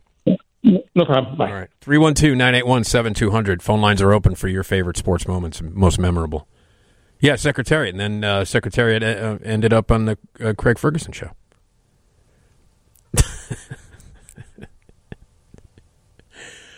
Through 312-981-7200. I remember when Ricky Gervais was on the Craig Ferguson show, and you know you got Secretariat, you got Jeff the robot, the gay robot sidekick, and just how loose and crazy the show was. At one point, Ricky Gervais is like, "Is this really on television? Is this really a television show?" During the interview. All right, greatest sports moments, 312-981-7200. What do you think? There's five of them that have been chosen here by this author. And the first one here is number five, is Jackie Robinson breaks the color barrier. Obviously, completely historic and an unbelievably important moment, not just in sports, but in history in general. Sure, this moment isn't a game-winning shot or a championship win, but it was one of the most significant moments in the history of not just Major League Baseball, but sports in general. It was April 15th, 1947. Jackie Robinson made his Major League debut with the Brooklyn Dodgers, and in the process, Robinson also became the first African-American player to have ever played in the major leagues, marking the end of segregation in baseball as Robinson finally broke the color barrier. Robinson made his debut in front of a crowd of 26,623 fans that day, with a majority of the fans being African-American as well. Dodgers manager Leo Durocher supported Robinson when some of his teammates said that they would rather sit than play alongside a black man. He stated, "I do not care if the guy is yellow or black, or if he has stripes like a blanking zebra." Oh, Leo Durocher. I'm the manager of this team, and I say he plays. Some of the stories about Leo Durocher, man. You know? When he was with the Cubs. Do you know how many unbelievable stories that Ron Santo had about Leo Durocher? I can't even imagine. And just to hear the stories come out of Ron Santo's mouth, amazing. Over 60 years have gone by since Robinson debuted in the MLB, and now not only are African Americans prevalent in the MLB, but sports of all kinds. Make no doubt about it, Jackie Robinson not only broke the color barrier in baseball, but in all of sports, and really, as other leagues followed suit afterwards. Historic moment. Absolutely historic. And speaking of Leo Durocher, I love his nickname, Leo the Lip. Oh, yeah. And yeah, Lippy. Yeah. I loved it. See, here's Big Ed. Go ahead, Ed. Hey, Nick. How you doing? All right. Best wishes to your dad, buddy. I appreciate that. Thank you very much.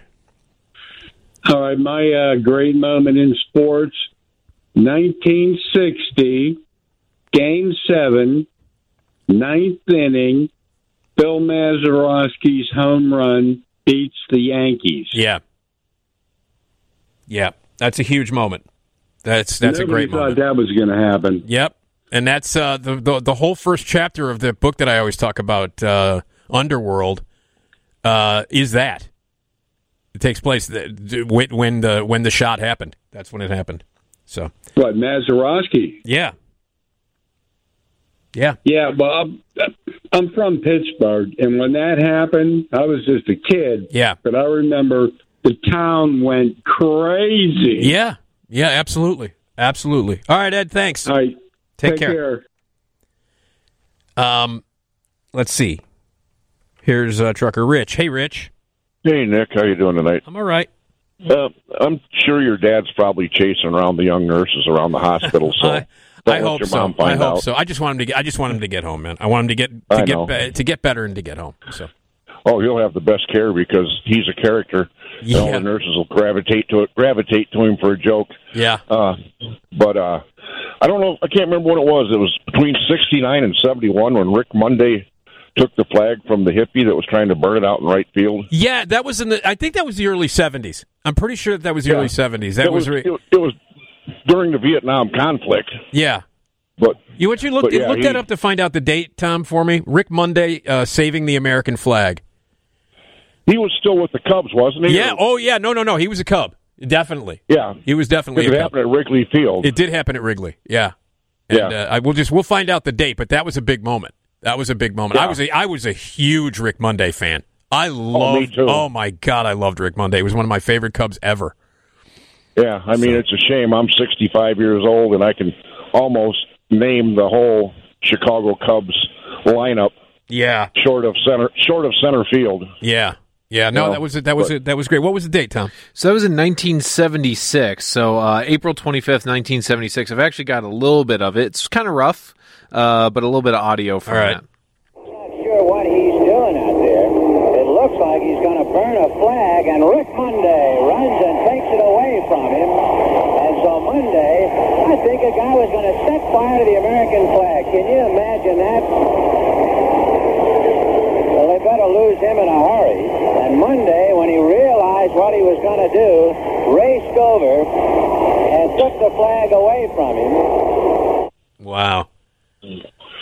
Yeah, I thought it was earlier than that. Yeah, 1976. I remember it. Yeah. I absolutely do too. I remember it. So, all right. Thank you, Rich. All right. Yeah, thanks. All right, have a good evening. Yep. Bye. That was something, man. I loved Rick Monday. He was absolutely one of my favorite Cubs. And I remember watching that game. I was watching that game. I was like 11 years old. It was April, you said? April of 76? April 25th. Okay, I was 10. But yeah, Rick Monday saving the American flag. An absolute classic and great moment in sports history. So that's what we're talking about. We're talking about some of the greatest moments in sports history. And, I mean, that obviously wasn't a play. That wasn't, a game-winning hit.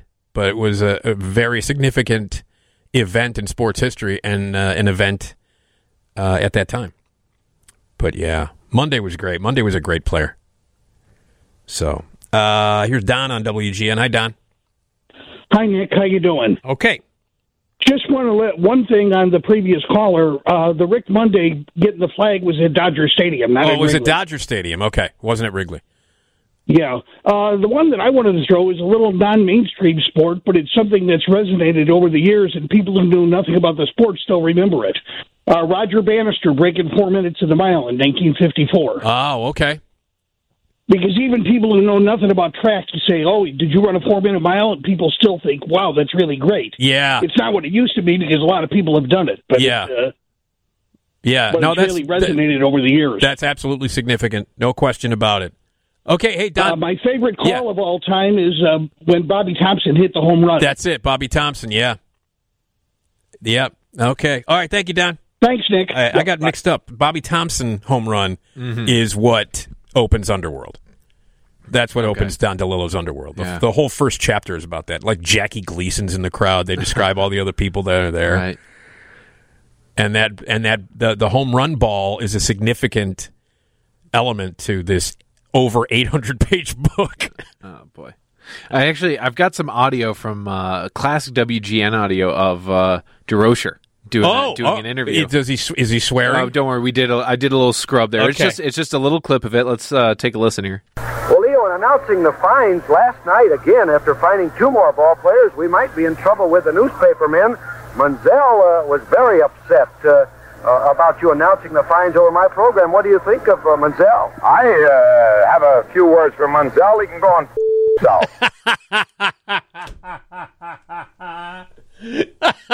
on himself. man, that's great.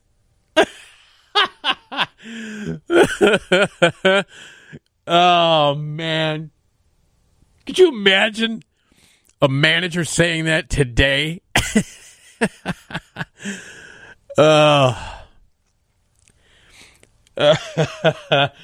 That's really great. That's really great.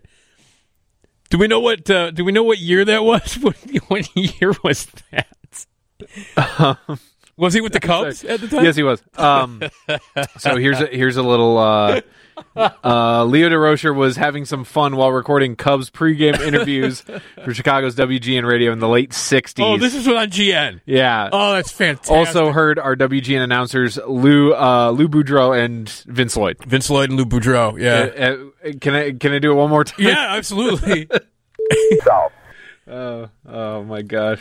Well, Leo, in announcing the fines last night, again, after finding two more ball players, we might be in trouble with the newspaper men.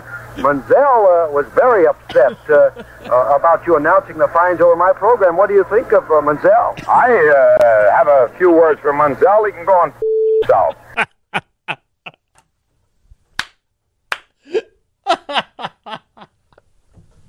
himself. Oh, man, that's funny. That is so funny. Oh, God. Leo Durocher. What a legend, that guy. Leo the Lip. All right, you've heard the Lee Elia rant, right? Yeah, we could get a little bit. Yeah, let's get a little bit of the Lee Elia rant, because that was, and then again, make sure it's censored. Don't worry, I'll take care of it. Oh, man. I absolutely remember the Lee Elia the rant.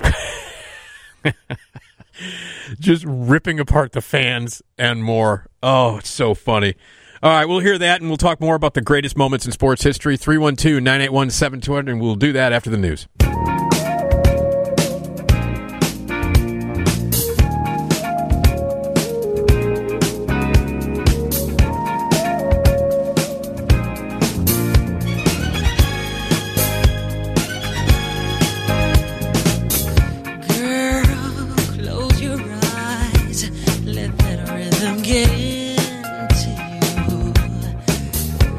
My favorite Michael Jackson song.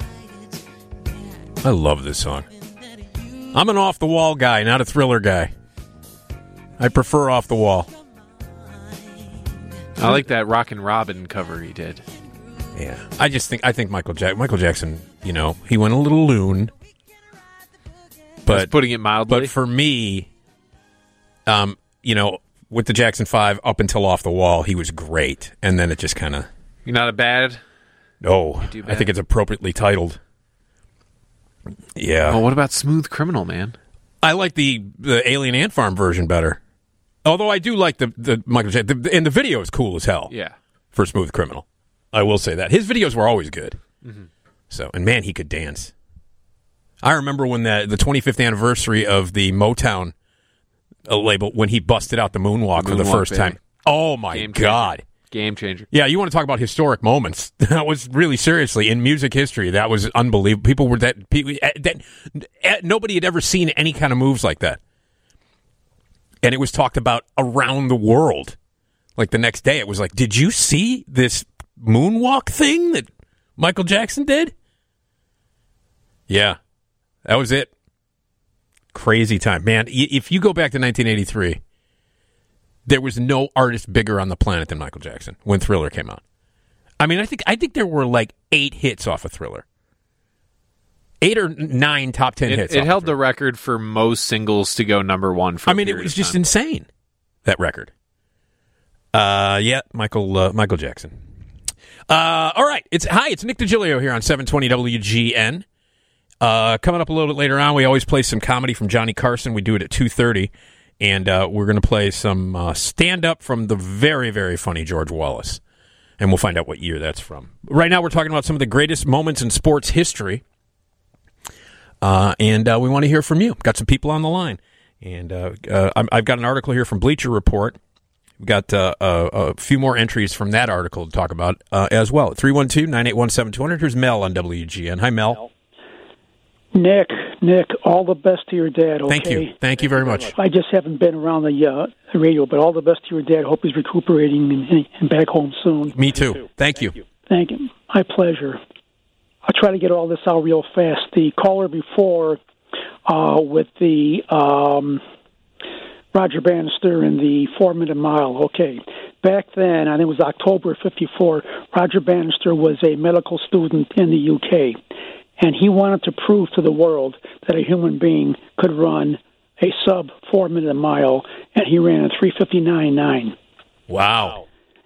And that's, back then he was, and this was before, he was knighted by the Queen, but as the years went on, but he was a medical student back then, wanted to prove. Now, what he had going for him, he had two what was called jackrabbits back then, Chris Chataway and Chris Brazier. These guys were like the jackrabbits who set the pace. Okay. And then he just poured it on, and he just had that sprinter's glide, and he had that confidence about him. And he actually, when he crossed the line, he fell into the arms of the reporters. Wow. So, it was really exciting back then from that side. Okay, now, oh boy. In all due respect to Michael Phelps, of course, great American swimmer, what have you, back in the 1972 Olympics with Mark Spitz and the 7 gold medals. Oh, yeah. That's legendary. Yeah, well, believe me, Mark Spitz had enough hair on him. I'm in the business. For 5 guys, plus the mustache, the walrus mustache. And of course, as the years went on, you streamline all that, Yeah. Plus the swimming cap or what have you. So Mark went in there and did it with 7 gold medals. With, like I say, with all that hair. Also, I got to throw this in. 1978, there was a horse named Affirmed, and the jockey's name was Steve Cauthen. He was 18 years old. Steve Cauthen won the Derby, the Preakness, and the Belmont. No. And 18-year-old kid, okay? The horse that came in second also, that was Aladar, and he came in second in all 3 races. Steve Cauthen won the Triple Crown as an 18-year-old back in 78. Wow, 18 years old. He was 18 years old. Yeah. And, the guy was just a master on top of that horse. He just could be 18 years old. Let me do this real fast. Montreal Olympics, darn it, I think it was 84, what have you. Okay, his name was Vasily Alexeyev, obviously from the Soviet Union. And he's there. Nick, I'm telling you, the guy looked like a movie star. He looked like Victor Mature. Mm-hmm.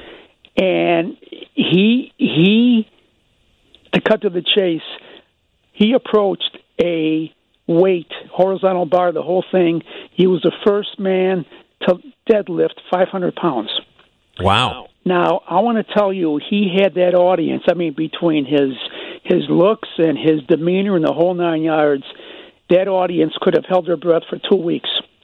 And when he lifted the thing, the analyst had a really great, because deadlifting it to the point where it's knee high, your feet are basically 2 or 3 inches off the ground. So you have to maintain that balance. And when he got it to chest high, the crowd almost went crazy. Lifted over his head. Now, in the ruling with the Olympics, the officials tell you when to put the thing down. You don't put it down. So when he got the high sign to put it down, he put it down, picked his arms up to just address the crowd. The crowd went crazy, And then he just walked off into the back. Yeah. Okay. Thanks, Mel.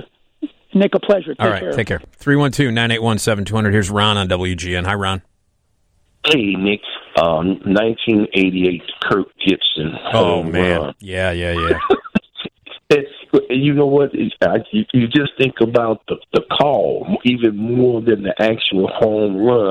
Just him running, that image of him just limping around the bases. It was such a great moment. Absolutely, he could barely walk. Yeah, so that was mine. Okay. All right, Ron. Nick. Thanks, man. Yeah, I'll never forget that. That was amazing. Kirk Gibson with the home run, and then just like barely able to run the bases. Such a great moment, man. All right, here's Egon on WGN. Hi, Egon. Hi. Hi. The best to your dad. I'm going in for surgery tomorrow morning. Well, good luck to you too.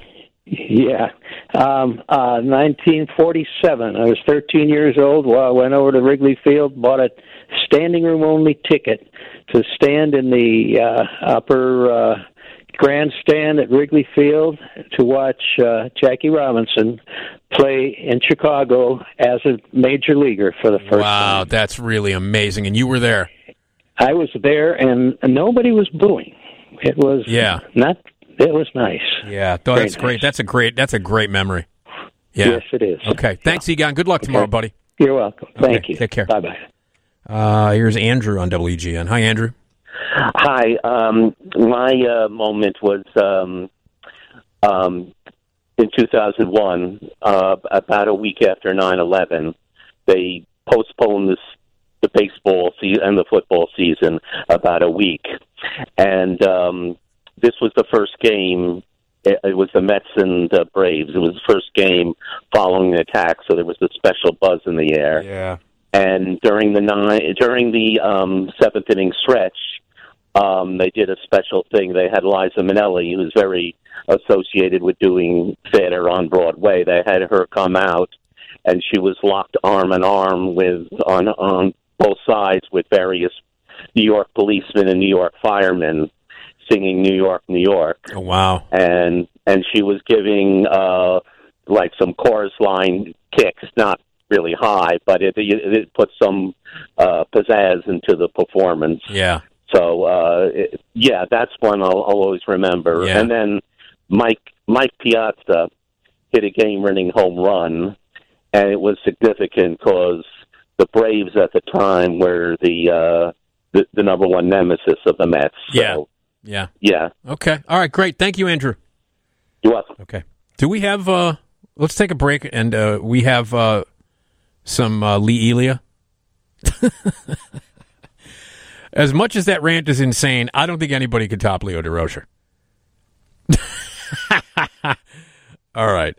More great moments in sports. If you want to jump in, 312-981-7200. What are your favorites, and which ones do you remember? And we'll get back to it right here on 720 WGN.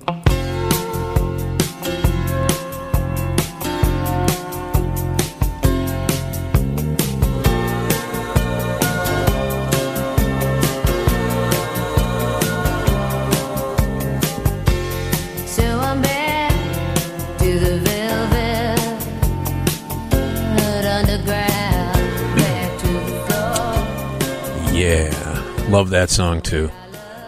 Hello, it's Nick DiGilio on 720 WGN. We're live in the Skyline Studio here until 4, and we would love to talk to you at 312-981-7200. Coming up, we'll have some Carson Comedy Classics. We always play a little bit of comedy from the Johnny Carson Show. You can watch the Johnny Carson Show every night on Antenna TV, and every morning at 2:30 we play back some comedy, whether it's a sketch or an interview or some stand-up, and we're going to hear some stand-up from George Wallace. That's coming up at 2:30. Really dumb schemes that actually people made money on, and an elaborate pistachio scheme. I don't even know what that means, but that's coming up, and the news is next from the Northwestern Medicine Newsroom. Right now, we've been talking about some of the greatest moments in sports history, and we played a little Leo Durocher, Leo the Lip. So one of the other legendary rants made by a Cubs manager was in 1983, I think it was, and everybody remembers the Lee Elia rant. Do we have a little bit of the Lee Elia rant? I'll tell you one thing. I hope we get hotter than just to put up them 3,000 people that show up every day, because if they're the real Chicago fans, they can kiss my ass right downtown and print it. The rest of it, there's also a part where it's like, don't these people work? They don't have a job, and they just come here. That was huge. That was huge and really funny. All right, here's Fran on WGN. Hi, Fran. Hey, good Good morning. Prayers for Dad. Thank you. I was at the stadium when Bobby Hall, on March 12, 1966, hit the first 50th goal. I knew nothing about Blackhawks. My friend took me. Yeah. People threw everything on the ice. Yeah. I had one pair of shoes, and the guy next to me was looking at them.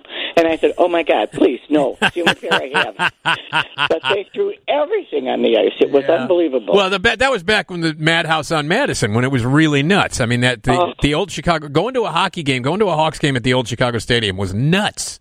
I mean, oh my God, standing room only. Yep, oh, I used to stand up. I used to stand up I used to stand up in the third balcony all the time at the old stadium and see those games. Yeah. All right, Fran. Thank you. You're welcome. Bye bye. Yeah. You know, as great as it is to, you know, to at some point we'll go back, you know, and hopefully go back to the UC and watch some live hockey. As great as it is to go to the UC and see a Hawks game, those days at the Chicago Stadium were insane. They were absolutely insane. It's like the last days of Rome, man. It was nuts, and the smoke was everywhere because, you know, you could smoke inside the stadium. That blows my mind. You're looking through a haze of cigarette smoke down on the ice. Especially if you're up, yeah. Because right. we would go up. We would just get, you know, standing room tickets and go up to the third balcony. Yeah, you're getting a nicotine buzz just from being in there. It was insane, crazy, and the crowds would go nuts. That's how it got the name, Madhouse on Madison. It was different when the Bulls played, much calmer crowd, but for some reason, you know, hockey fans are nuts. All right. Some of the other greatest moments in sports. Jesse Owens dominates the 1936 Olympics. Is considered the fourth greatest moment in sports. At the 1936 Olympics in Berlin, Germany, American track and field athlete Jesse Owens dominated the competition. Owens claimed 4 gold medals in the 100 meters, 200 meters, the long jump, and was a member of the gold medal-winning American quartet that won the 4x100-meter relay. Why was his performance so historic? Well, not only was Owens an African-American man who was dominating the rest of the world's best athletes, but Owens also debunked the Aryan myth. You see, Hitler used the 1936 Olympics to show the resurgence of Nazi Germany. Hitler and the Nazi propaganda thought that Aryans were a superior race and therefore African Americans were considered inferior. Yeah. How about this? Considered number 3, Michael Jordan's final shot in a Bulls uniform. Was that the shot? Was that in Game 6 of the 1998 NBA Finals, the Chicago Bulls trailed the Utah Jazz in the final minute of the game, trailing by a score of 86-85, and the game clock under 30 seconds, and the Jazz with possession of the ball. The Bulls needed a big play. Michael Jordan stole the ball from Jazz forward Karl Malone. He stole it from Karl Malone, yeah, and headed to the opposite end of the court with the Bulls needing to score. Jordan headed to the top of the key with less than 10 seconds remaining. He shook defender Brian Russell off, and with a crossover and a bit of a push, he nailed a mid-range jumper, giving the Bulls a slim 87-86 lead over the Jazz. The Jazz couldn't answer back, and Jordan's shot proved to be the difference in the game as the Bulls went on to win Game 6 and claim their 6th NBA title in 8 years. Jordan had plenty of iconic, memorable plays in his career, but why does this one stand out? For starters, this shot clinched Jordan's 6th NBA championship. This shot was also the last shot Jordan ever took while wearing a Chicago Bulls uniform. As Air Jordan fittingly went out on top. The shot is one of the most memorable and clutch shots in the history of basketball, and of course it was taken by the greatest athlete to ever live, Michael Jordan. That was huge. How about Hank Aaron breaks Babe Ruth's home run record? Mentioned a little bit earlier. It was April 8, 1974. Hammer and Hank Aaron clobbered home run number 715 into the left corner and broke the career home run record of 714 home runs that was once set by Babe Ruth. Aaron ended the 1973 season with 713 home runs and was afraid that he would not live to see the 1974 season due to constant death threats he received from people who did not want to see a black man break a white man's record, especially one as glorious and meaningful as the all-time home run record in the major leagues. Fortunately, Aaron did live to see the 74 season and broke the home run record in front of a crowd of 53,775 in Atlanta. So, and this was only 27 years after Jackie Robinson broke the color barrier in baseball. An African-American man now had become the proud owner of perhaps the most prolific record in all of baseball, and if not sports. With this accomplishment, Hank Aaron set new standards for African-Americans in sports as he claimed the all-time home run record. Again, never forget watching that. Never forget watching that. And then finally, this author has chosen as number one the greatest moments in sports history, the Miracle on Ice, which I think is apropos. I think that makes sense. The 1980 Miracle on Ice was, quite frankly, the greatest moment in the history of sports, along with the greatest upset in the history of sports as well. The United States Olympic hockey team was made up of a bunch of talented college players, but they were no match for the USSR's Olympic hockey team, which had won the gold medal in 64, 68, 72, and 76, or so we thought. Only months before the game took place, the American team lost to the USSR team in a 10-3 drubbing, proving that Americans were far outmatched by the Soviets. The United States team proved how much they had improved, though. At the time around, the Americans won the game score 4-3, capping off the greatest upset in the history of sports, as well as the greatest moment in the history of sports. And it was David versus Goliath. So, you know, they made two movies about it. One was a TV movie, and the other one, obviously, was Kurt Russell, called Miracle, but the other one was called A Miracle on Ice. It was a TV movie, and Steve Guttenberg was in it. Here's taxi driver Bob. Go ahead, Bob. Hey, it wasn't an actual play or anything, memorable play, but when I was in junior high, they had a trip that you'd go to Washington. I don't know if you had that in your junior high or whatever, but my dad said, well, would you want to go on that with your classmates, or do you want to go with me to New York, and my mom, to New York City? And I said, no, I want to go to New York City. So, we got to New York, and my dad had reservations in a hotel called the Essex House, right on Central Park. Yep, I've stayed there. Yep. And so we checked our bags in. We went to the desk, and all that straightened out. And so we were going to the elevator, and I kind of looked behind me, and I see three really large black dudes behind us. I didn't take a real good glance at it, and a glance at the guys, but. As they were walking to the elevator, was Hank Aaron, Earl Williams, who was a catcher for the Braves at that time, and one other player.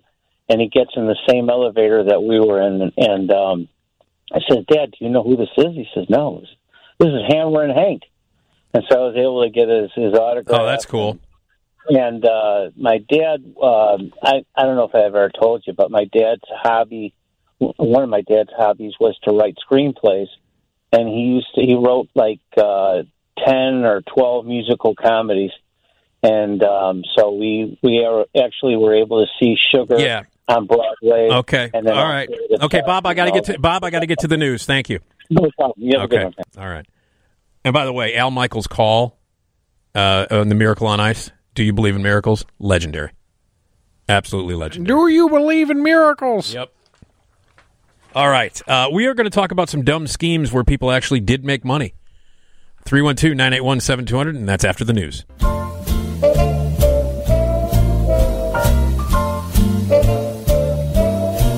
Somewhere beyond the sea, somewhere waiting for me, my lover stands on golden sands and watches the ships that go sailing somewhere. Yes. The sea, hello, it's Nick DeGilio on 720 WGN. Live in the Skyline Studio here until 4 o'clock, as we are every weekday morning from 11 p.m. to 4 a.m. After 4, we head over to Bradley Place, the TV side of WGN. Get some early morning news from that great team, and then it's back here for the one and only, the legendary Bob Surratt, who starts at 5. You know Bob Surratt's a legend, right, Tom? He's a radio legend. You know that. I've been told. Yeah. I received a memo the other day. I used to listen to him. I don't want to make him sound like he's old, but I used to listen to him when I was a kid. Hmm. On the Big 89. Mm-hmm. Yeah. Playing that rock and roll stuff that kids are all listening to. You know, my mom didn't know that Records was John Landecker's middle name. Speaking of that era. John Records Landecker. He's been filling in for Roe, hasn't he? Yeah, he's been filling in for Roe. He filled in for Bob for a bit. Yeah. For about a week, I want to say. John's a great guy. Yeah. Well, I told my mom, I was like, hey, you remember John Landecker, right? She's like, yeah, I used to love John. Records truly is my middle name. Well, yeah. And I said, yeah, John Records Landecker. And she's like, what? It's like, yeah, John Records Landecker, and Records really is my middle name. She's like, oh, I didn't know that. That's kind of funny. I was like, I thought you listened to him back in the day. She's like, yeah, I did. That's what he used to say all the time. It's like, that was the thing. Yeah. That was the bit. By the way, his daughter, terrific actress. Amy? Oh, yeah. Terrific actress. Landecker. She's great.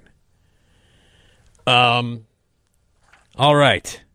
So, I'm trying to wrap my mind around this headline here, and we're going to read it. Read the story. Listen, have you ever been a part of a scheme? You know, soliciting money online. You know, a lot of scam artists are doing that. You ever been a victim of that? You ever been a part of a scheme? Remember when you would get emails from that from the prince? What, the Nigerian prince? Yeah, the Nigerian prince. Yeah, asking for money. Mm-hmm. That's a classic. Did people fall for that? They did. Yeah, some people did. In droves. Some people did. You know, we talk about these kind of these schemes or trying to get money from people online. We talk about it a lot with Herb Weisbaum, mm-hmm. Our consumer guy, and it's rampant. And you know, people get taken all the time. You got to be careful. Just got to be careful. So one arrested in quote an elaborate scheme to steal and resell pistachios. $350,000 in nuts and trailers recovered. This is a huge thing. Well, pistachios are already pretty expensive. And the shells aren't red anymore. You know? They mm-hmm. used to be red. They dye the shells red. And now they're not anymore. Nope, they're regular pistachio. They're like tan colored. But they used to be red. They used to be colored red. And you don't remember that. Nope. They've always just kind of looked like, you know, nuts. They look like nuts. They were dyed red. The outer shell was dyed red. Is there a particular reason why? There was a reason. I think we discussed this before. There was a reason why they were dyed red. And I can't remember what it was. I think it had to do with shipping. Well, here's what it is. This is from nuts.com. Yeah, man, nuts. Who doesn't love a nice... Nut, yeah, a nice sack of nuts. Due to antiquated harvesting methods, nut shells were often left with ugly stains and splotches. Foreign pistachio producers dyed the pistachios with a bright red color in an effort to hide the stains and make the nuts more appealing to consumers. Oh, okay. So they just wanted you to find their nuts appealing. Yeah. Well, that's going to be on the show tomorrow.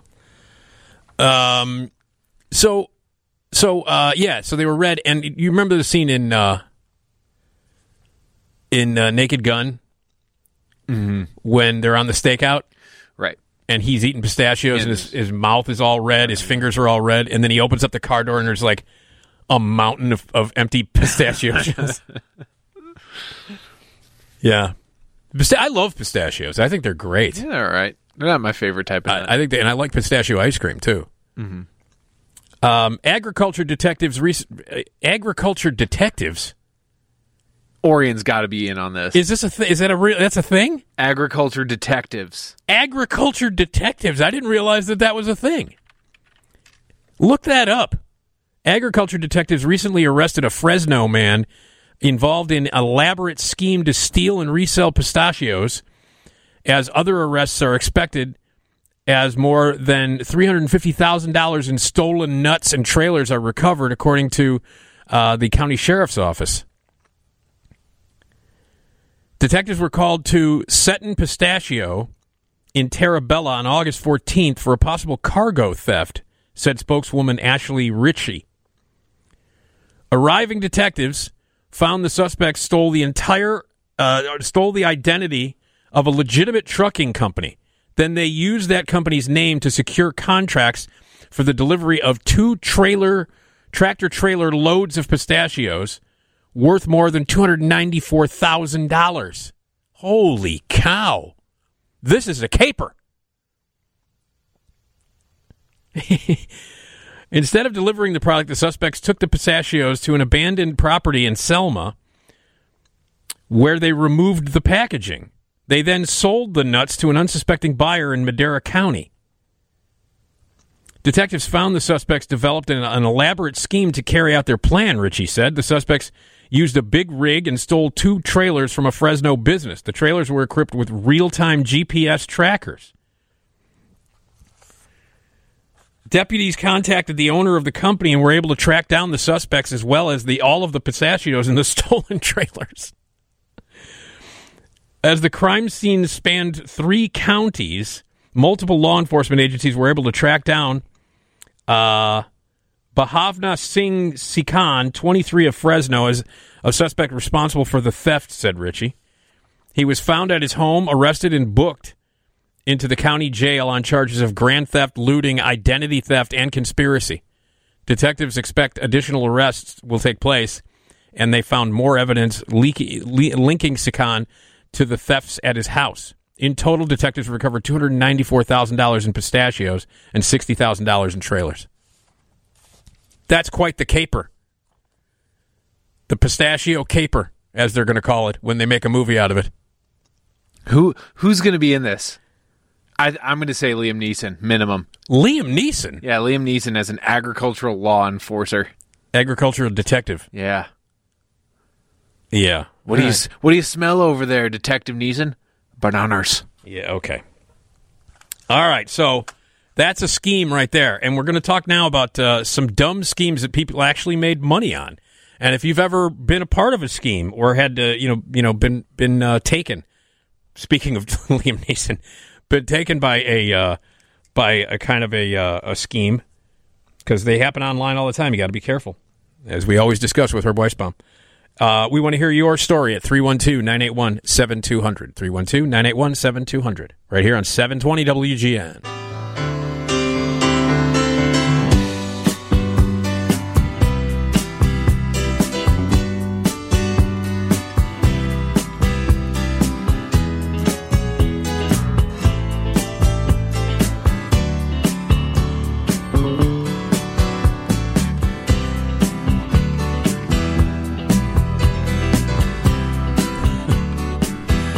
Sorry, still thinking about Leo Durocher and his quote.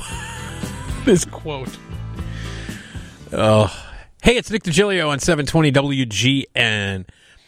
In just a few minutes, after the 2:30 news, we always play some classic Johnny Carson bits, whether it's a sketch or an interview or some stand-up.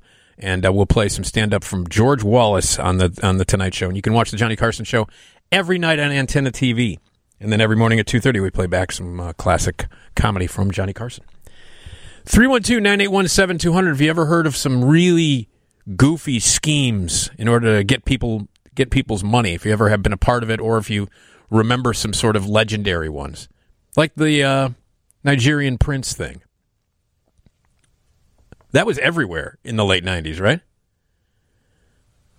Yeah, I'd say so. It was probably the earliest example of an email scheme I can think of. That's the first one that would pop into my mind. Yeah, that or like those chain letters you used to get. Yeah.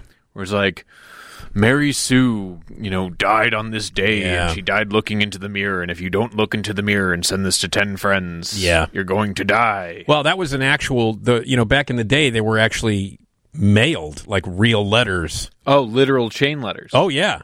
I did not know about. Oh, yeah, no, that was a real thing. They were real letters that were mailed, through the post office and in your mailbox. All right.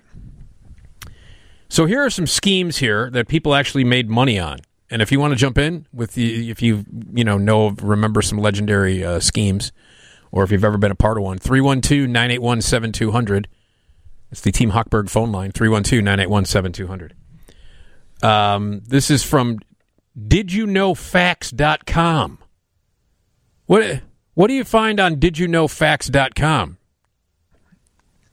Facts? I'm going to give you two guesses. You get facts. Get some fun facts. I've never heard of this website. Didyouknowfacts.com. You go there often? Do I go there often? When I'm looking for some facts sometimes. Well, that seems to be the place to go if you're looking for facts. Yeah, I don't trust Wikipedia. The author here says, I've never attempted to solicit money from the masses online, so I'm not really sure how it works.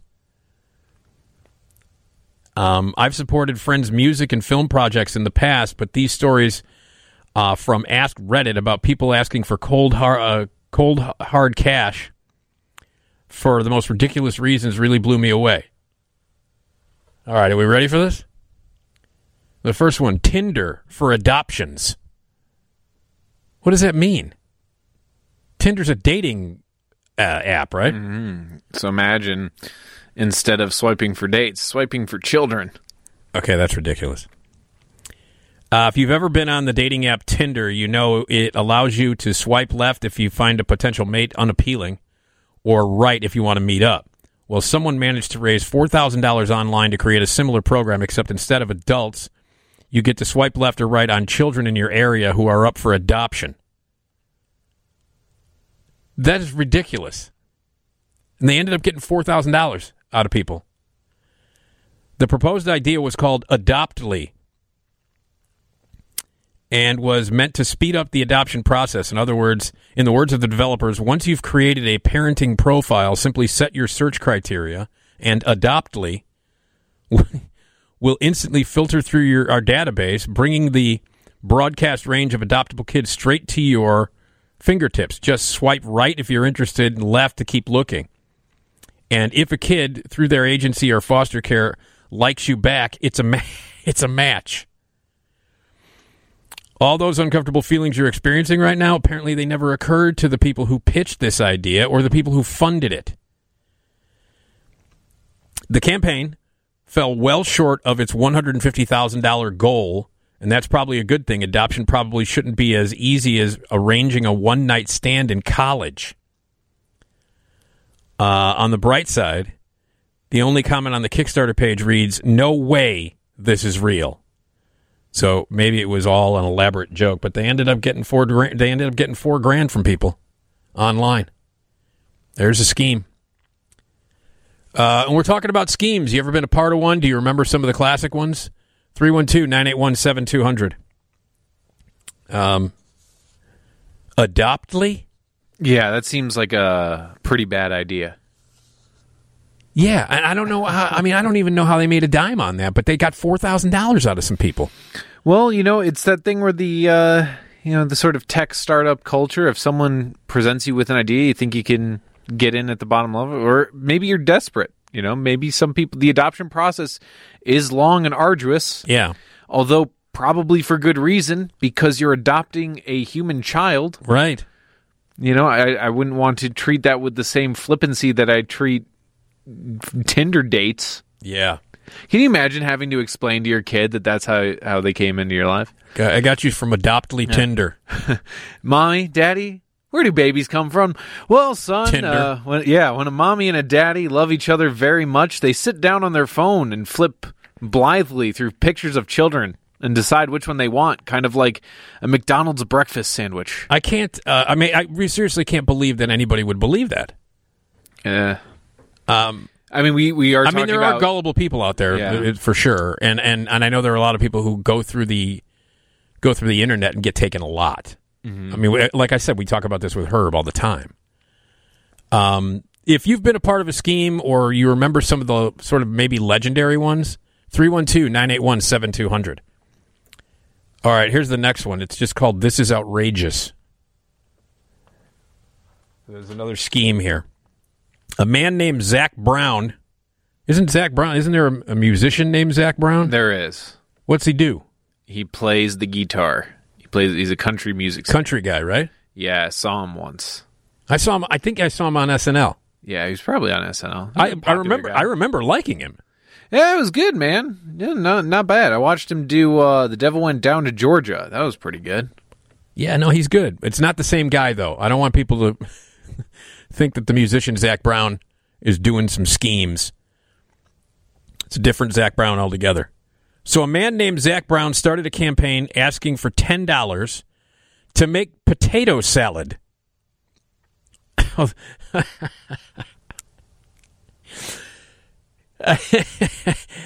Wait a minute. Let me repeat that. Just so you make sure you heard it right.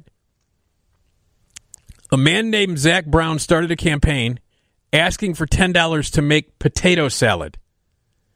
This is one you told me about off the air. Listen to this. He raised $55,492 by the time the campaign ended.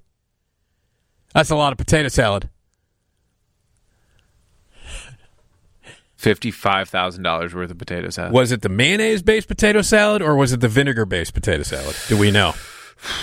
That's a good question. Hoping it was mayonnaise-based. I'm a big fan of the mayonnaise-based. It would be more expensive to make the mayonnaise-based than it would the vinegar-based because vinegar's pretty cheap. Mm-hmm. Mayonnaise, though. That's white gold.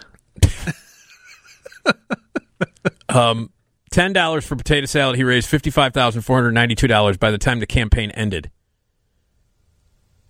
He eventually wrote a potato salad cookbook, so at least he did something to earn the money. Still, though, ask and you shall receive. A potato salad cookbook? What would that consist of? Recipes for potato salad? It would be my first guess. Well, yeah. Or using potato salad in recipes? I mean, yeah, there's a lot of things you could probably do with potato salad or style. You know, there's potato salad with raisins in it. Yeah. There's, actually, I can't think of any other variations of potato salad other than mayonnaise or vinegar-based. Yeah. And then, I mean, what? You put potatoes? I like them both. I like both the mayonnaise and the vinegar-based. I'm open to the idea of I prefer the mayonnaise, but I still enjoy... It's thicker. It's creamier. Yeah. You like macaroni salad? I do like a bit of macaroni salad. I love macaroni salad. We get it at the Jewel, the Chef's Kitchen. They've got great macaroni salad at Chef's Kitchen at Jewel. It's good stuff. Yeah. Last time when I was staying with my folks, my dad went over to the Jewel's and got a bunch of cold cuts and a big tub of macaroni salad, and I was in heaven. Whew. It's nothing like a nice cold cut sandwich and a big pile of macaroni salad on the side. I'm making myself hungry now. Yeah, dude, I'm starving. All right. What have you done? I don't know. Well, anyway, you can get this potato salad cookbook from Zac Brown. He ended up with $55,492 just because he wanted to make potato salad. All right. Okay, more crazy schemes coming up. After the 2:30 news, and also some stand-up from the Carson show with George Wallace. That's coming up, but let's get to the news.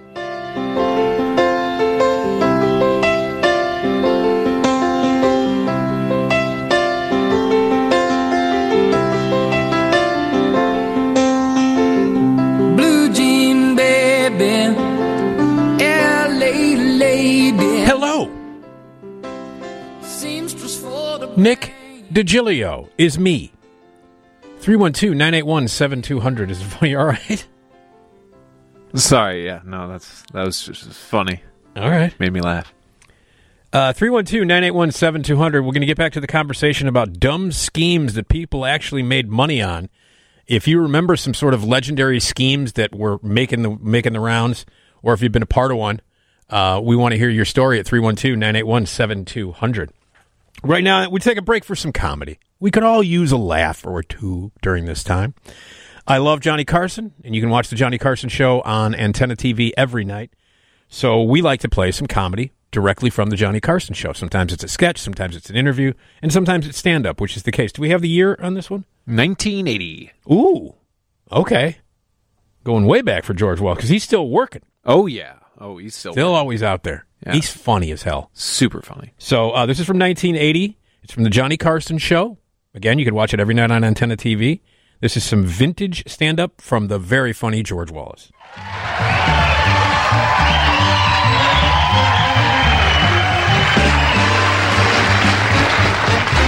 Hello, good evening, how you doing? That's great, that's what we're here for, to have a good time. Greetings from New York City. You ever notice you mention New York City or Chicago, people always applause? How about a hand for the great people right here in the state of California?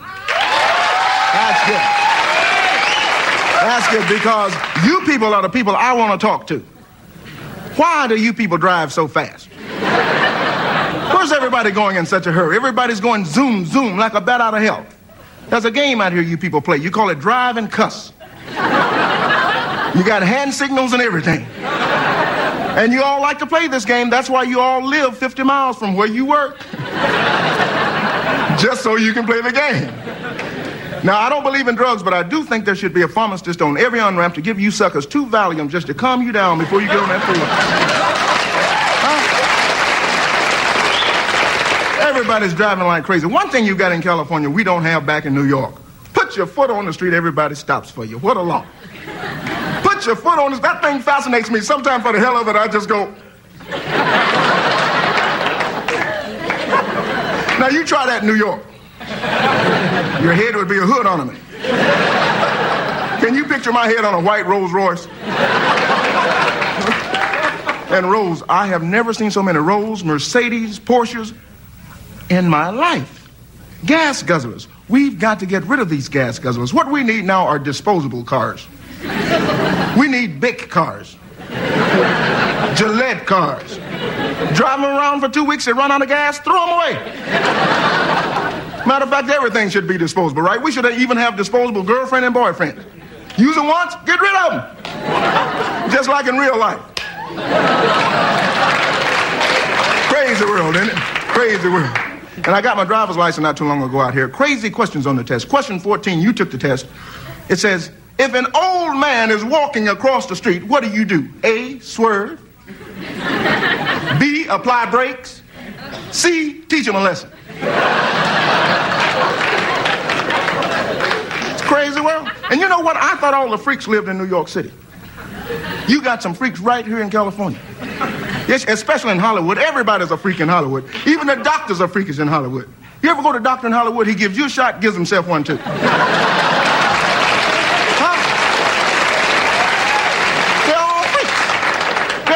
Even the churches are freakish. I went to one church, they had 6 commandments and 4 do the best you can. They're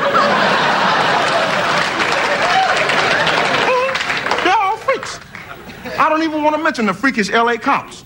Did you read last month where the cop shot this man and killed him? Then the cop said it was in self-defense because the man was on his way home to get a gun.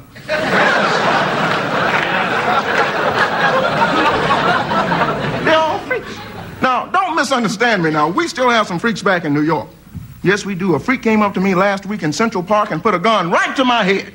He says, who are you for, Reagan or Carter? I thought about it for a minute. I said, go ahead and shoot. Go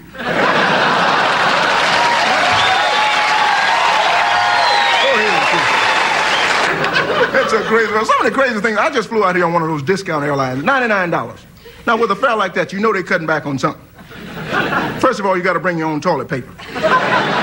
You see, the airline doesn't have a schedule. It just waits till like 200 or 300 people get together and they say, where you going, mister?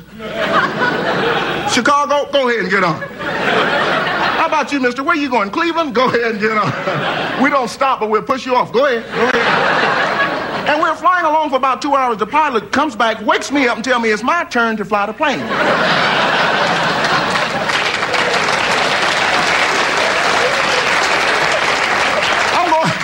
What do you mean, my turn to fly the plane? He says, with a fare like this, everybody's got to take turns flying the plane. I said, what about that blind guy over there? He says, don't worry about him. He already flew his 2 hours. I hate these discount airlines. You see, they not only lose luggage, they lose passengers. I heard the man explaining, now, listen, I know your mother was on this flight, but these things happen. So you just have to file a claim. Then he took out a little chart and said, did she look like any of these other mothers here? They want to see a new bag on old bag. I hate these cheap discount airlines. I flew one about 3 months ago up to Tahoe. I'm up there at Sahara Hotel. 1,800 people in the room, still snowing, believe it or not. I asked the question, anybody ski today? Yeah, we ski. Some dumb in the audience stands up, shouts out, how come you don't see more black people skiing? I told him, hell, I guess it's hard to ski with a pole in one hand and a radio in another, you know?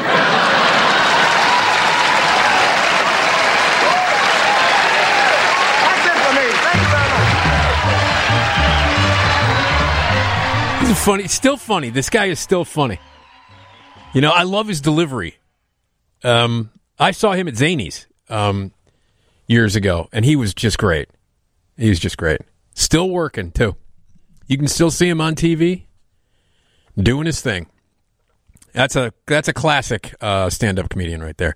Hey, listen, for tomorrow, Friday at 2:30 in the morning, when we play our Carson Comedy Classics, it's going to be a fun one because it'll be Ray Romano's first appearance on The Tonight Show. Ray Romano's first appearance on The Tonight Show. So, I guess I rediscovered how funny Everybody Loves Raymond is. Because I never really watched it regularly. I've been watching it now. And it's also a really sweet show. Oh, incredibly. You know? Like every episode I've watched, it's like, wow, that's really nice. That's really sweet. It's also very funny. You know, my dad always used to love it because it reminded him of his own life from when I was really little. We lived right next to my grandparents' house. Oh, boy. It was literally the house right next door on the northwest side. Did his brother live with them? No. Oh. He didn't. Was his brother a cop? No. Yeah, I think his roommate, Big Tony, had moved out after he got married and they had me. But my grandmother and grandfather would just show up out of the blue. Yeah. And it was just the whole thing. It was that show was so funny. The show was very, very funny. Deborah! And you got to love... Peter Boyle. Peter Boyle's amazing. He's unbelievable. He's unbelievable. And so you know who's great on that show, who I think is like the kind of the core of the show? Patricia Heaton. Oh yeah, Patricia. I mean, and the career she got to have following that. Because she was on The Middle for years. The Middle was huge. Yeah. Huge show. Yep. All right, well there you go. So we'll play some more Carson comedy. All right, phone lines are open. We want to get back into the talking about dumb schemes that people actually made money on. Do you remember any of sort of the legendary schemes that were making the rounds? Have you ever been a part of one? We want to hear your story at 312-981-7200. I got some weather for you. Today, breezy, hot, humid. We'll have some cumulus clouds. Scattered afternoon or evening thunderstorms are possible. High of 95. Tonight, partly cloudy, warm, muggy. Several clusters of thunderstorms. Some capable of downpours with a low of 78. For tomorrow, Friday, clouds mixed with sun continue hot and humid. Clusters of showers and thunderstorms. High 92. Temperatures will vary in and near the thunderstorms. For Saturday, mostly sunny, fairly windy, cooler and less humid with a high of 84. Well, that sounds more like it. Sunday, sunny, comfortable, high of 79, and cooler near the lake. And then Monday, clouding over, windy, growing prospects for showers or thunderstorms and a high of 78. So we just got to get through a couple of hot days and some rainy hot days, and then we'll cool off a little bit. O'Hare right now, 80 degrees at O'Hare, 79 at Midway, and 78 at the lakefront. All right, we'll take a quick break, and when we come back, we'll get back to the conversation about dumb schemes that people actually made money on. And we want to hear from you. Have you ever been taken by a scheme? Do you remember some of the more legendary schemes that were making the rounds? Call us at 312-981-7200.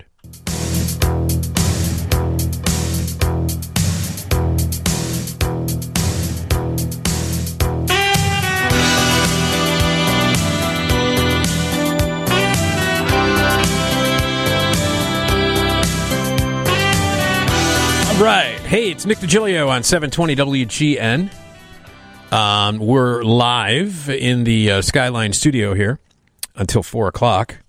We are going to jump back into the conversation about dumb schemes that people actually made money on, and they're all real. And we want to talk about some of the schemes that maybe you've been a part of or the legendary ones that you remember. And we're also going to talk about some of the crazy ways that people have saved their own lives. And a California man used cans of Bud Light to put out a wildfire. And the news is next from the Northwestern Medicine Newsroom. All right. If you want to jump in here, we're talking about some schemes, some famous schemes. And I've got an article here that details some of the dumb schemes people actually ended up making money on. Let's go to the phones. Here's Ike. Go ahead, Ike. Hey, Nick. How's it going with you, man? All right. Okay, this is a big example how the quarantine can let out the worst of people than the best, because a lot of people are at home trying to get money and they can't work. And this is a total gold mine for these type of scumbags. You've heard of Cash App, right? Yeah. Well, there's these Facebook pages that you can go on. These Cash App Facebook pages where people are supposed to give you money if you're in a jam. And I was a victim of that. I gave them money. And I gave them money, but they didn't give me any money back. I was like, oh, I can't believe it. Yeah, well, I mean, you know, we talk about this all the time when we have Herb Weisbaum on, about how these guys have no conscience, and the criminals, you know, even during a pandemic and when people are filled with anxiety, they take advantage of it. So that's what happened. I'm sorry that happened to you, Ike. Have a good night. Thanks for calling. Here's Beth on WGN. Hi, Beth. Good night, Nick. I mean, hello, Nick. Hi. I'm a little north of the border, so it's been some troubling times. I'm glad to hear you tonight. Okay. So, first of all, the biggest scheme, my mom told me she made that macaroni salad from the Jewels. Oh, I see. Okay, so when you were a kid, you said that she was telling you that she actually made it. Out of the bucket and put it in a bowl. Oh, no. Yeah. No, but remember, I can draw a cat? Yes, I do. Yeah, the guy would make stick-figure cats and sell them for $10, and people actually bought them. Yeah, that's there are a lot of gullible people out there, Beth. No, I think they just really wanted the little cat. I mean, people knew what it was. You could see what it was. Right? I guess. I didn't buy any, Beth, so I don't know. I didn't buy one either. If I want to draw a cat, I have a pencil. Okay. All right. Thanks, but Beth. The other thing is that, hang on, Tom and I were talking about the difference between a scheme and a prank. Uh-huh. A scheme means you make money on it. Right. But a prank was whenever us kids were old enough to go look for worms, we'd go snipe hunting. So my father would make us standing in the front yard or in the backyard with a flashlight in a bag, and we had to yell, "Here, snipe, here, snipe, here, snipe." And he'd say, "Now I'll go around to the front yard and beat the snipes out of the bushes so that you can run around and get in your bag." Okay, I don't understand any of what you just said, Beth. You never heard of the snipe hunt? Absolutely not. It's an old trick where if you're going camping, like your dad takes you out camping, he sends you on a snipe hunt. No idea what that is. It's never heard of it. I've been alive for 55 years and I've never heard of that. Well, it's a fictional gag to make you believe that there's like this thing out there called the snipe and you have to go find it. And it's just a wild goose chase. There's no such thing as a snipe. Well, no. So that's what happens. You go out and you're looking for a snipe. What's the point? To watch kids just hopelessly look for something that doesn't exist. That's really sweet. That's good parenting. All right, we got more schemes here, and if you want to talk to us about maybe some of the more famous ones, or maybe something that you were a part of, 312-981-7200. How about this one, Tom? When the Powerball lottery jackpot made it to $1.6 billion, this one family used all their food and bill money to buy tickets, convinced that a couple of hundred or 1,000 tickets would guarantee that they would win, even though the odds were 290 million to 1. Surprise, they didn't win. So now they had no money for food, gas, and bills for the rest of the month. What do? They start a GoFundMe asking people to help them out, maybe even raise enough to try the lottery again the following week. Come on, man. You play the lottery, Tom? Not really. No. I think the only time I've ever bought a lottery ticket was when I graduated from high school. I went and bought a lottery ticket just because I thought it would be fun. Uh-huh. I've done the scratch-offs here and there. I've done scratch-offs here and there. But I don't play $5 I don't or something play like that. The actual regular drawings lottery. Yeah. I think the most I ever won on a scratch-off was I won $15, and I went and I bought McDonald's breakfast for everyone. Wow. That was it. Who was everyone? Me and like two other people. Yeah, because $15 is not going to buy a whole room full of people. They got some deals over at that McDonald's. Yeah. All right, how about this? This is somebody saying, hey, the dad of a buddy of mine, dude worked a 9-to-5 until the day his youngest kid turned 18. Then he went full hippie. He has no money. He's constantly on Facebook saying stuff like, oh, wow, that trip looks fun. Wish I could go. Or if someone posts a picture of their pet, he'll comment, if we had more money, we could have saved our dear old dog, Bessie. One day he got the fancy idea to start a GoFundMe with the title, We Need Your Support to Survive. He posts it on his Facebook 5 to 10 times a day. After a while, when he had only raised $37.50 in funds, he started to message the link to everyone. Did you see the link? Are you going to support? It started there. It ended up leaving him leaving comments on people's pictures. Oh, you seem to have enough money for a night out. Wish some of that money would find its way to my GoFundMe. And it continued. And this guy says it was unbelievable. Oh, man. GoFundMe. 312-981-7200 if you remember some of these big scams that were out. I mean, you know, now that everybody's online and we all go to the internet, we all do the social pages, a lot of people more vulnerable now, especially older people who don't really know how to navigate the internet. Okay, here's another one. A girl I went to high school with made a GoFundMe with a goal of $4,000 so that she could go to Spain for a photography trip. She goes to a state college, her parents pay her tuition, and she drives around in a Range Rover. Let's help her out. Let's help her get to Spain for that photography trip. A goal of $4,000. I wonder how much she got. There's a lot of crazy GoFundMes out there that you probably shouldn't, send money to. I think that would be like a regular thing, right? So, 312-981-7200 is the phone number. Do you remember any famous schemes? Have you ever been a part of a scheme? 312-981-7200. That's our number. Our phone lines are open. We'll jump back into the conversation here in a few minutes. We've got some more schemes here. I think one of the more memorable ones that we've gone through here. I mean, there's some of these are just goofy, but I still think that the Zach Brown campaign asking for $10 to make potato salad and then ended up raising $55,492 by the end of the campaign. That one might take the cake. That one just might take the cake.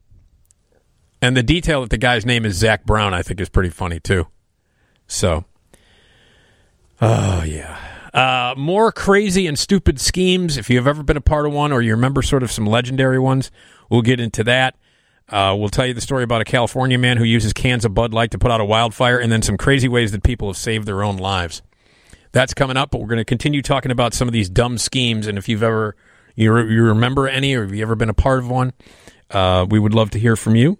Right here on WGN, 312-981-7200, 312-981-7200. And more scheme conversation to come. But let's get to the news.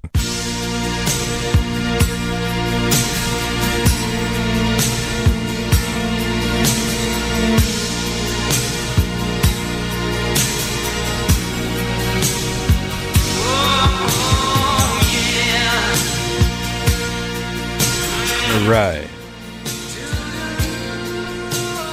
Dick DeGilio here on 720 WGN. Live in the Skyline Studio till 4 o'clock, as we are every weekday night into morning, 11 p.m. to 4 a.m. Following this show at 4 o'clock, headed over to Bradley Place, the TV side of WGN. Get some news and information and early morning news from that great team. And then back here at 5, Morning Drive with the one and only Bob Surratt.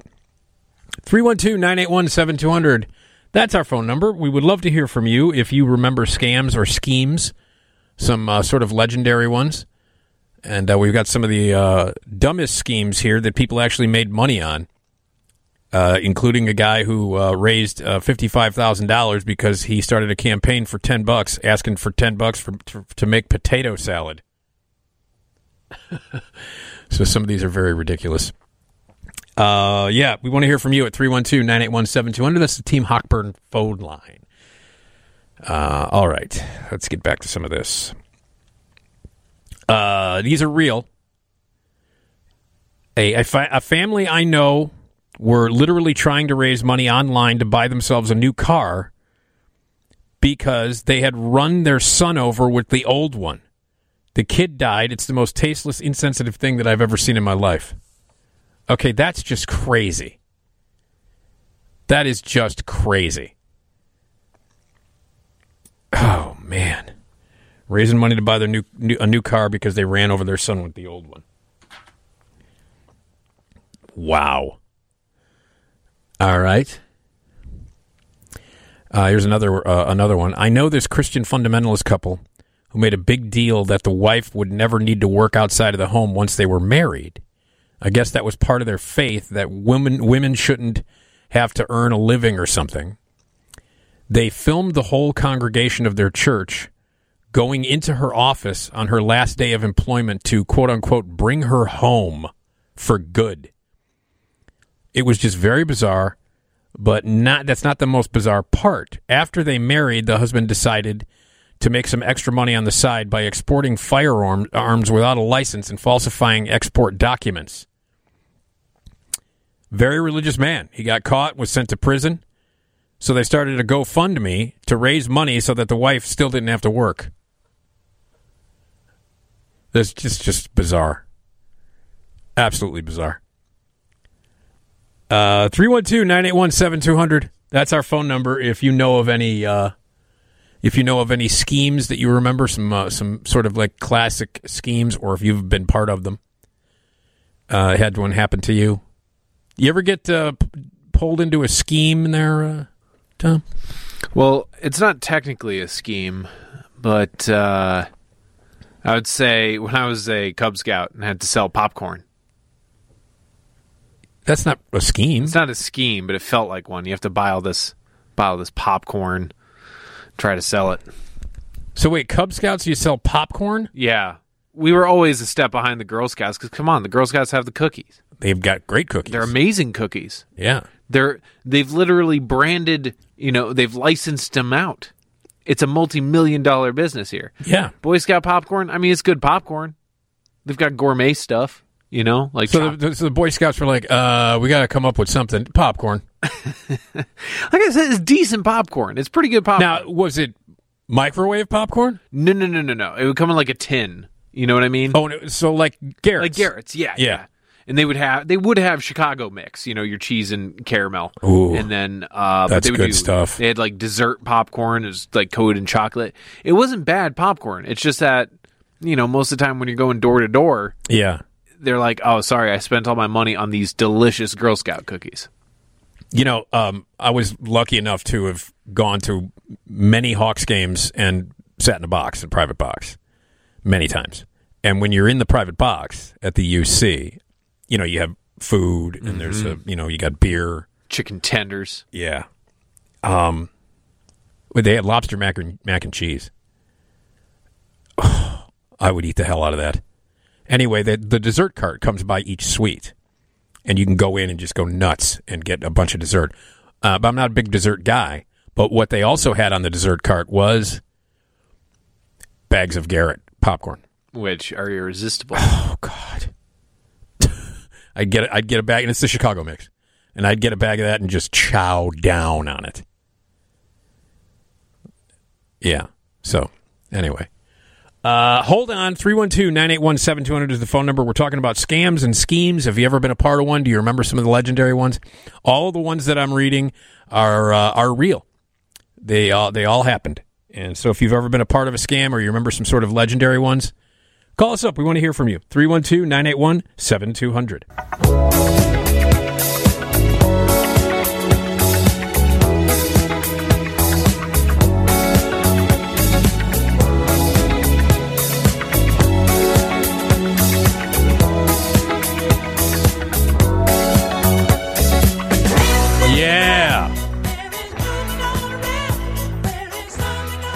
Hey, it's Nick DiGilio on WGN. So, Tom, obviously, you've seen Saturday Night Fever, right? Yep. Now, when Saturday Night Fever came out in 1977, at the end of 1977, it became, obviously, you know, a phenomenon. The disco craze kicked off because of it. It wasn't just a very popular movie. It changed culture. So, I don't know if this has ever happened before. Maybe it has. But because it was so popular, and it was rated R, a hard R. You've seen it. That's an R-rated movie. So Paramount, who released it, I don't really know if this has ever been done since, unless somebody knows. They released a PG-rated version of it so that they could make more money, so kids could see it. Deadpool 2. Oh, that's right. Deadpool 2, right. They took a page right out of Saturday Night Fever. Yeah. And they cleaned up with it because kids wanted to see it. I, of course, saw the R-rated version because my parents, they took me to, see it. I saw 9,000 R-rated movies by the time I was 7. But, yeah, they released the PG-rated version because they wanted kids to see it. Then they did, like, a family-friendly ad campaign for it. And they made a second round of money. Because that movie was huge. That movie was huge. But yeah, I'd forgotten about Deadpool 2. Did Deadpool 2 make money rated PG? Yeah, it did all right, but most of those kids were getting into the R-rated version. Look, when I saw both Deadpools, you know, the theaters had kids in them. Yeah, I didn't when I was working because that came out when I was still working in a movie theater, and I didn't let any kids in. I petitioned management. I was like, put a sign out there if they're under the age of 17 and not accompanied by a parent, or a guardian of some sort, an adult at the very least, that isn't some guy that they got off the street to buy them a ticket. Yeah. Which at that point, really. But I was just like, yeah, if you're not here with your parents, I'm not letting you into that movie. I'm not being responsible for that. Yeah. All right. We're talking about scams and schemes.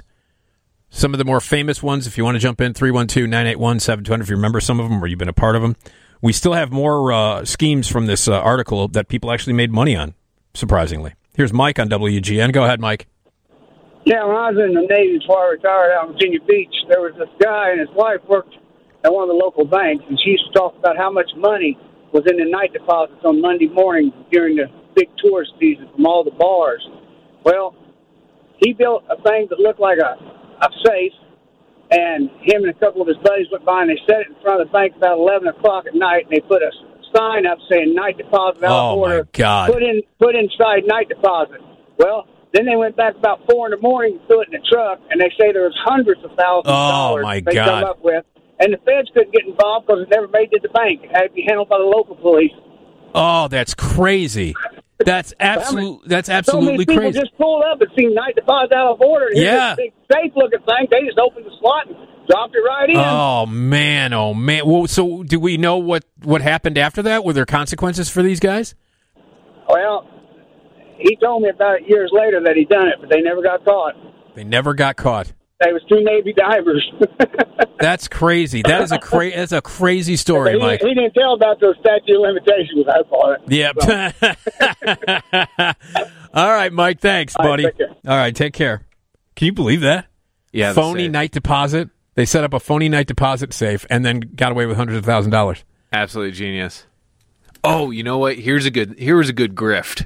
From when I was working, the movie theater, we had this guy who we kept a stack of free passes, and we'd give them out. Like if we had a hole punch rewards program. If you got enough hole punches or something, you get a free pass. Yeah, and this was at you used to work at the 400 Theater in Rogers Park. Yes. Oh God, if they find out, they'll kill me. Anyway, so what he would do is, we had a button on our POS system. You know, for adult ticket, kid ticket, senior ticket, whatever. And there was one for free pass, $0. So what he would do is someone would come in, I want to see a movie, $8.50 please.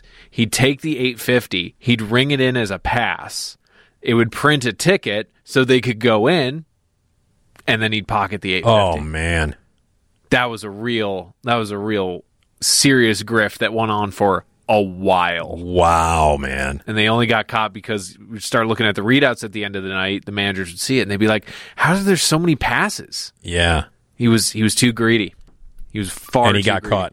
He got caught. No charges were pressed. But he was fired. They fired the hell out of him. Yeah. Oh, my God. Never saw head or tail of him ever again. There was a girl that when I worked at McDonald's, and of course this was a very long time ago, when I worked at McDonald's, there was a girl who got busted for not ringing things up and just taking the money and pocketing it and not putting it in the drawer. Classic grift. And I'll tell you something else. That's hard to do at McDonald's because everything... Well, you got to send it back, right? You got to send back the order. Yeah, well, it's not just that, but she would like write the order down instead of ringing it up, because you can't. I mean, you got a computer thing here, and sure, and it's proof that there's an order. So at the end of the night, the managers would have to count down the drawers, and if there's a discrepancy, that's it. Yeah, but this girl did this for a while, from what I heard. Yeah, and the drawers were zeroed out because there was no. Yeah, no, items it didn't. Yeah, no, it didn't. It didn't mess with the drawers. No, it didn't affect the drawer. The money inside her drawers. Shit. I can't even believe I said that. Oh, it took me a second there. Yeah. Ooh. Scams and schemes. We got more of them that are all real. And if you want to jump in, 312-981-7200. It's Rob on WGN. Hi, Rob. How you doing, Nick? Yeah, what's up? Love this program, man. I'm up late at night listening to you. Well, I appreciate it. One scam that I fell for when I first fell in love with DJing, my father told me, don't fall for DJ battle scams. What the scam is, all the DJs come together to battle to find out who's the best. And it was related to a college that I was popular. I knew. What happened was, me and my buddy, we got some albums together and our needles, and we went to participate in a DJ battle. And they had already had the winner picked out, and we got. And for our work that we did, we call it work. We got some suckers, and on the way back to the L with our records, we got beat up. That doesn't sound like a good night, Rob. It did not. It was not a good night at all. Yeah, and I still remember that. So whenever people say, and this was in 1982, whenever people say they got a DJ battle going on, I tell the DJs, don't fall for DJ battle scams, because the only people that really benefit are the promoter. Right. Right. Yeah, that sounds like a scam. That sounds like a scam right there. I'm sorry that happened to you, Rob. Thanks for the call. 312-981-7200. Thank you, Rob. We're talking about real scams and real schemes that are out there. And we've got this article that I'm still going through. Some of these are unbelievable. I got to say, some of these, you can't believe that people fell for it. You know? You can't. Here's Larry on WGN. We're talking schemes. Hi, Larry. Hi there. Yeah. This was about 35 years ago. I worked for a major rent-a-car company at the big airport in Chicago. And parents used to, they used to rent cars for their sons and daughters to go to the senior prom. Well, upon returning the car, plenty of times, other fellows and I used to meet the car renters at the entry gate. Yeah. Would ask if they had gassed up and do they have the receipt to prove it. Right. At the time, that car company was charging out like $2.50 a gallon when you could buy it down the street for 59 cents a gallon. So we used to always tell, these are usually young kids whose parents rented the car for them. Okay, hey, give me $5 or $10. I'll write it on the ticket. that the car came back full. Otherwise, they're going to charge you, $2.50 a gallon, and then that comes up to be a whole lot of money. Right. But we did this for quite a few days because a car company that I had worked for had 2,500 cars on their lot at Chicago O'Hare. Yeah. Okay, then somebody starts getting greedy. One guy got busted. Management cracked down on all of us. But we used to go home just like a bartender with his or her tips. We used to go home overstuffed pockets. Yeah. And then to make it even worse, I had another job where I worked for CTA in the accounting room. And guys used to chew gum, put it on the bottom of their shoes. That one, a couple of my coworkers wound up getting arrested for. Yeah. But all right. Okay, Larry, take it easy. Have a good night. All right. I don't know what the statute of limitations is with all these callers calling in saying that they're scamming people. You sure you want to come on the air on a 50,000 watt radio station that reaches 36 states and admit to some of these scams that you actually did? I was just talking about some schemes and scams that maybe happened to you, or some famous ones that you remember from the news or pop culture or something along those lines. So, all right. Famous schemes and scams. I got a bunch more stories here. Some of them are really hard to believe that people would fall for it. There are a lot of gullible people out there. So 312-981-7200. That's our number. If you would like to join us, the phone lines are open for more scheme and scam conversations here on 720 WGN. Here till 4 o'clock, and then we'll head over to Bradley Place for some early morning news from the TV side here on WGN. Right now, let's get into the newsroom.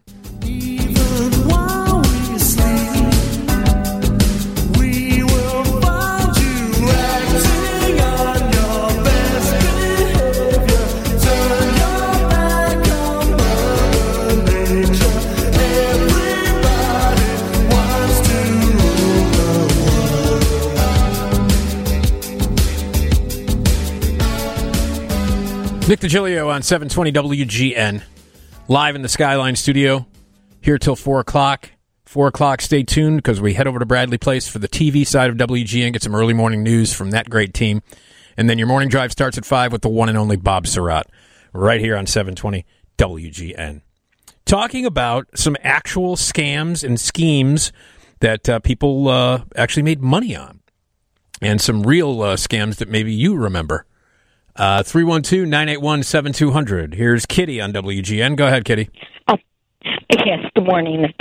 Well, this is a scam, to lose weight.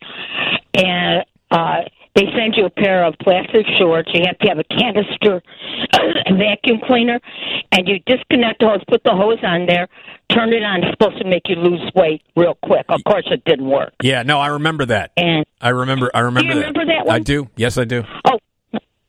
Real quick, another one, they sent you one of those plastic, like sweatsuits, and you make sure the water in the bathtub is really hot, and you put in 2 blue tablets, and it's supposed to make you lose weight. Do you remember that one? I do not remember that. Oh, yeah.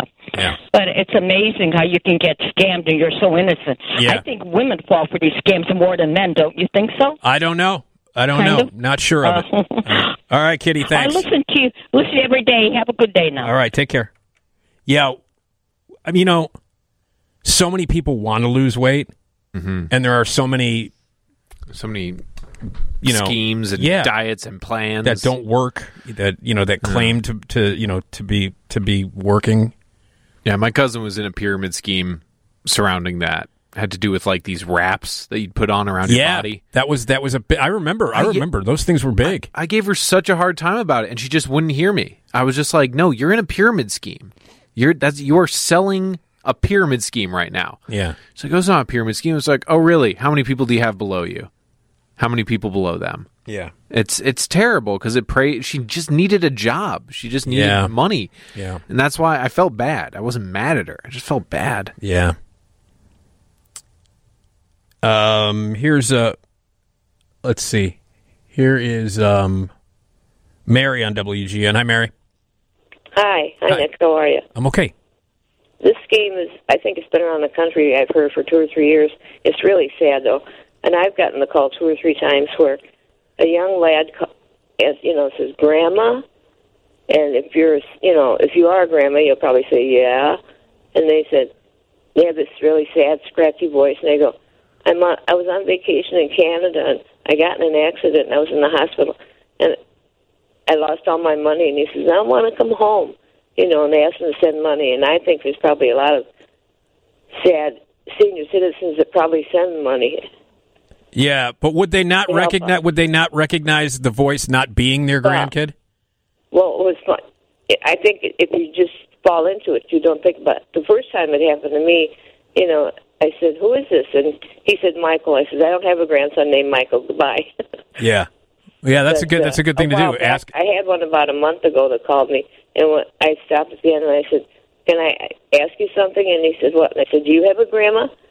And he said, yeah. And I said, how would you feel if somebody called your grandma and scammed, you know, thousands of dollars out of her bank, but it's really sad. Yeah, it is. Okay. There's probably a lot of seniors that fall for that. You know? Okay, thanks, Mary. Love it. Thanks. All bye-bye. Right. 312-981-7200. Yeah, these scammers, they basically they have no conscience. So let's see. Here's Will on WGN. Go ahead, Will. Yeah, hi there. Story from when I was a kid. My dad was a lawyer for an insurance company in Massachusetts. And he had a man who came and worked with him for a while. And then one day the guy just stopped showing up. Well, a few days later, the FBI showed up, and it turned out this man was suspected of being D.B. Cooper. Oh, come on. Really? Yeah. Oh, man. For those young people out there, D.B. Cooper, do you know the legend of D.B. Cooper, Tom? Yeah, he's that dude who jumped out of a plane. He stole a bunch of money and jumped out of a plane. Nobody was ever able to find him. That's amazing. The guy was. So what happened? You know, they never found that particular guy. And this was probably before it was a really big deal, even before I think the movie came out. Right. About The Pursuit of D.B. Cooper. Yeah. That movie. So my dad wound up found some books about him and stuff like that, which I found around the house, and that's how I learned about D.B. Cooper, was I read the books that we had. Yeah. I mean, and then the movie was with Treat Williams, if I remember correctly. Yes. Yeah. Yeah, and I remember I enjoyed the movie. I mean, it was a long time ago, you know. I think it was in the late 70s, I think, is when that movie came out, or early 80s. But, yeah, that's crazy, though. The FBI shows up and says, hey, that might have been D.B. Cooper. Yeah. Basically, yes. That's what happened there. That's crazy. Wow, that's a weird and great story. Will, thank you for the call. Okay, thank you. All right. You're welcome. D.B. Cooper might have been working with his dad. Jeez. Yeah, that's a legendary story right there. The whole D.B. Cooper thing. I wonder what ever happened to him. Jumps out of a plane. You know, authorities are searching everywhere for him, and just completely disappears.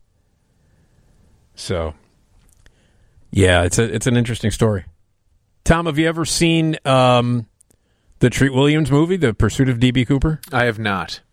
It's pretty good. I haven't seen it in a long time. I remember liking it, though. Better or worse than Deep Rising? Also it's not as good as Deep Rising. All right, cool. I mean, Deep Rising? What are we talking about here? Speaking of Deep Rising, we got to get our friend Kevin J. O'Connor back on. Yeah, we'll see. I'll give him a call, see if he's got. I mean, obviously he's not. I don't think they're working right now. Nah. But Kevin's a great guy. He's fantastic in Deep Rising. He's hilarious in Deep Rising. So. What is that? The girl from Ipanema. Yeah. No, that movie's great. That was one of those movies. Another one. You know, we talked about this in the past. Movies that completely surprise you. I expected nothing from that movie. And I thought it was so entertaining. And, you know, I mean, you're with me on this. We love big monster movies. Sure. And I was like, okay, this could be cool. And then I ended up just loving it. There's a lot of that guys in that movie. Yes, there are. Like, not to downplay. Well, Kevin's one of them, yeah. Yeah, Kevin's a total that guy. Oh, no, he admits it. When I've talked to Kevin, he's like, yeah, people don't know my name. They'll look at me and go, hey, weren't you in that one movie? Well... I would just scream, Benny! Yeah. Well, Benny, baby! Listen, the next time we talk to Kevin, next time you talk to Kevin, get him to tell you some There Will Be Blood stories. Because he's got some unbelievable stories about not just working with P.T. Anderson, but the insanity of Daniel Day-Lewis and how intense and unbelievable he is and how it's crazy to work with him. Also, he's got some not flattering stories about Joaquin Phoenix when he was in The Master. And I was not surprised by those stories. And, you know, the stories of how he behaved on the set of Joker, too. He's one of those guys. He's one of those actors, you know. Method. And so is what's his face? Jordan Catalano. Oh yeah. What the hell's his name? Jordan Catalano. Who cares his name is? I always say Jordan Catalano. It's I don't know. Jordan Catalano. You can keep saying Jordan Catalano to me. I'm not going to suddenly remember who he is. I can't remember. He's in 30 Seconds to Mars. He was in Requiem for a Dream, Blade Runner 2049. He played Jordan Catalano. I can't believe I'm blanking on Jared Leto. There it is, Jared Leto.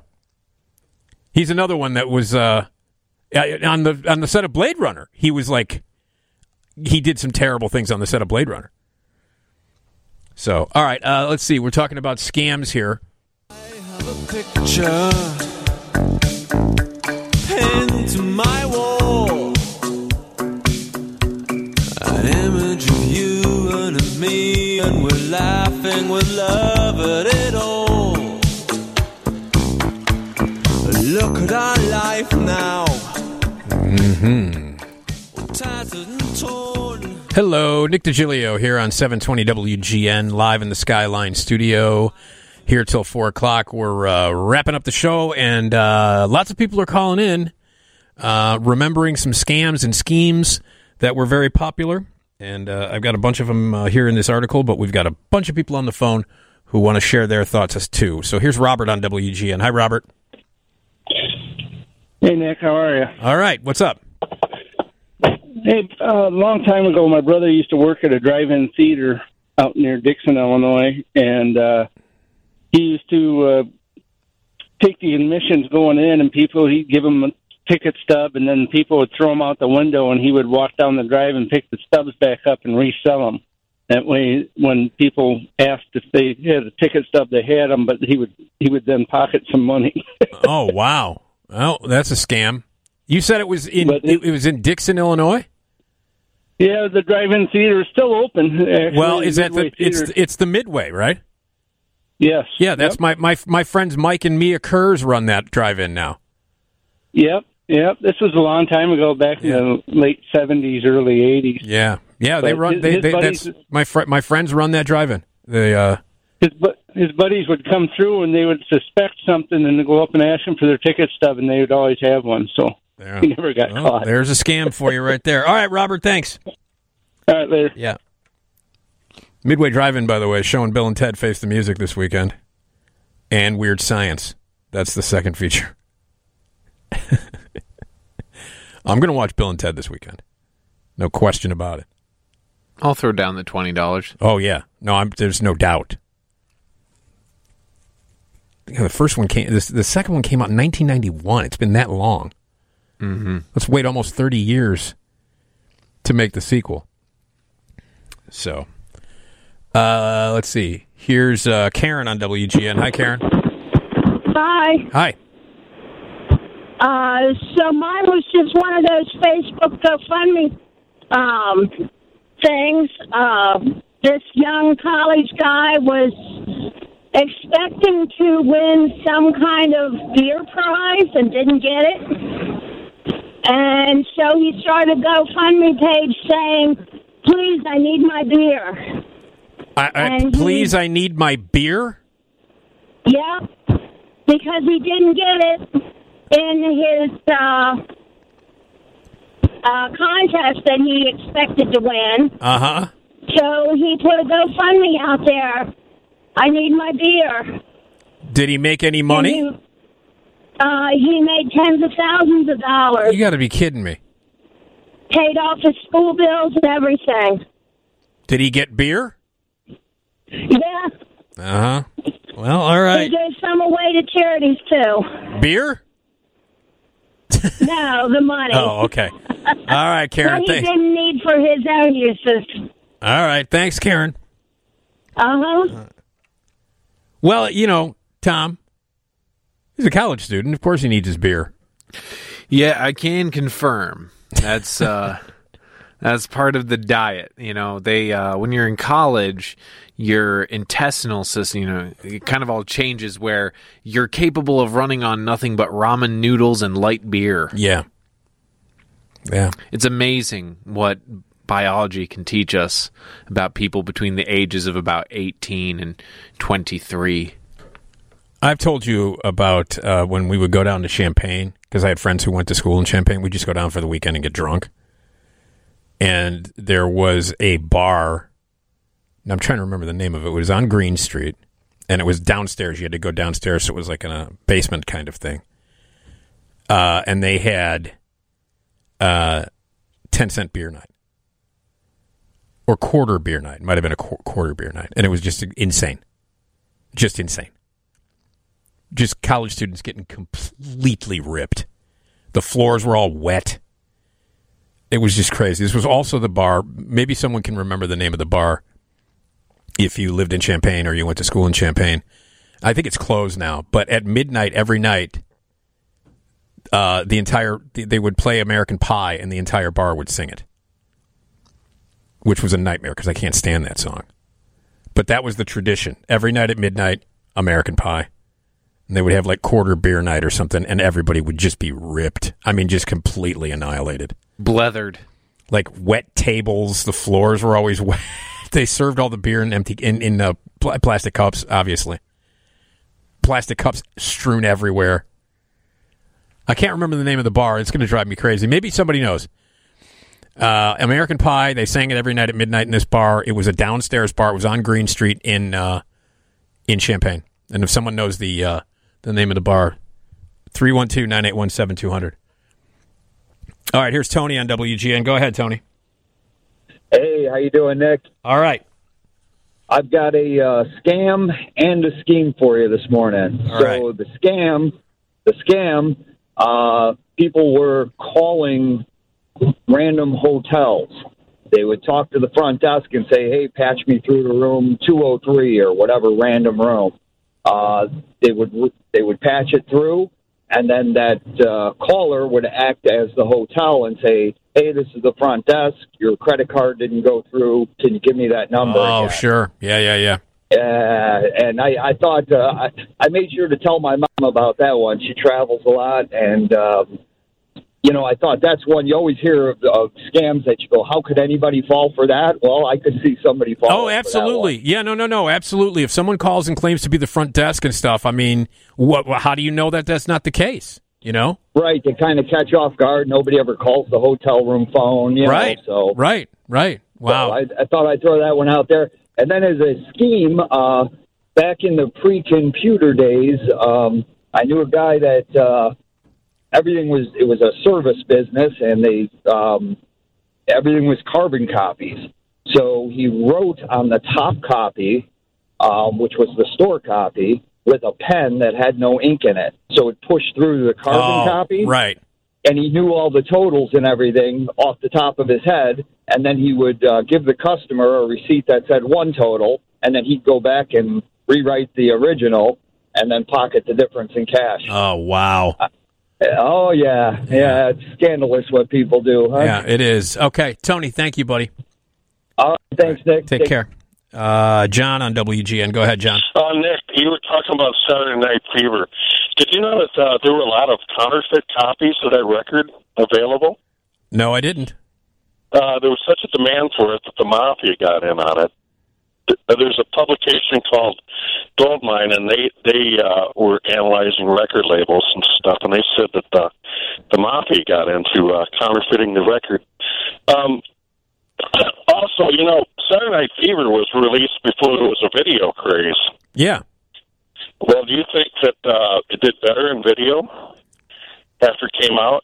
I'm sure it did well in video. It's a classic movie. I mean, you know, and when video tapes became popular in the early 80s, I'm sure Saturday Night Fever was right near the top in terms of sales and rentals. No doubt in my mind. It was on RSO, which was owned by Robert Stigwood, who managed Cream and all that. And I've heard Clapton was kind of mad because he thought that Stigwood was devoting more time to disco than he was their career. Well, you know what? He made a lot of money. So, you know, I don't know why he made a ton of money. In Greece. Yeah, that's right. Okay. Greece was released before there was video, too. Yeah, that's right, 1978. Okay, John, thanks. Okay, all right. Again. Grease, man. Now they have the every once in a while at the Music Box, they do the Grease sing-along, where you can sing along with Grease. Yeah, because that's what I want to spend my Friday night doing, singing along with a bunch of people to Grease. Seriously. Yeah. You don't even need to make it. It doesn't even need to be the sing-along version. They'll just sing. They'll just sing it. Yeah. I find that to be incredibly annoying. I've not seen Grease in years. You know, it's... I mean, I liked it. I didn't love it. I liked it. It's good. You know, it's good. It's Grease. It's Grease. You know, what's there to say about Grease? That's a nice place. What, Grease? Jeez. Oh, boy. I've never been there. You ask Vivian about it. Yeah, I will. I will. I'll be like... It's nothing like the movie. No. Grease. Not at all. Not at all. All right, here's one. I literally saw this on GoFundMe. Send me and my family to Disneyland because my children need this experience and we are poor. I think they were asking for $10,000 for a family of four. The kicker was she lived in the UK and could have gone to Paris Disneyland, but she was asking for triple the money so that they can go to the one in America, and there was no explanation as to why. Don't fall for the scams, man. You know what I'm talking about? Hey, Tom, besides our regular Friday features, what's happening on the show? We're going to bring back a favorite segment of mine, Ask Dr. Nick. Oh boy. All right, Ask Dr. Nick. That's part of the regular features as well on the Friday night Nick DiGilio show. Stay tuned right now. You got some great radio coming up. We're going to head over to the TV side of WGN for some early morning news from that great team. And then... Bob Surratt has your morning drive at 5. All right, let's go to the news.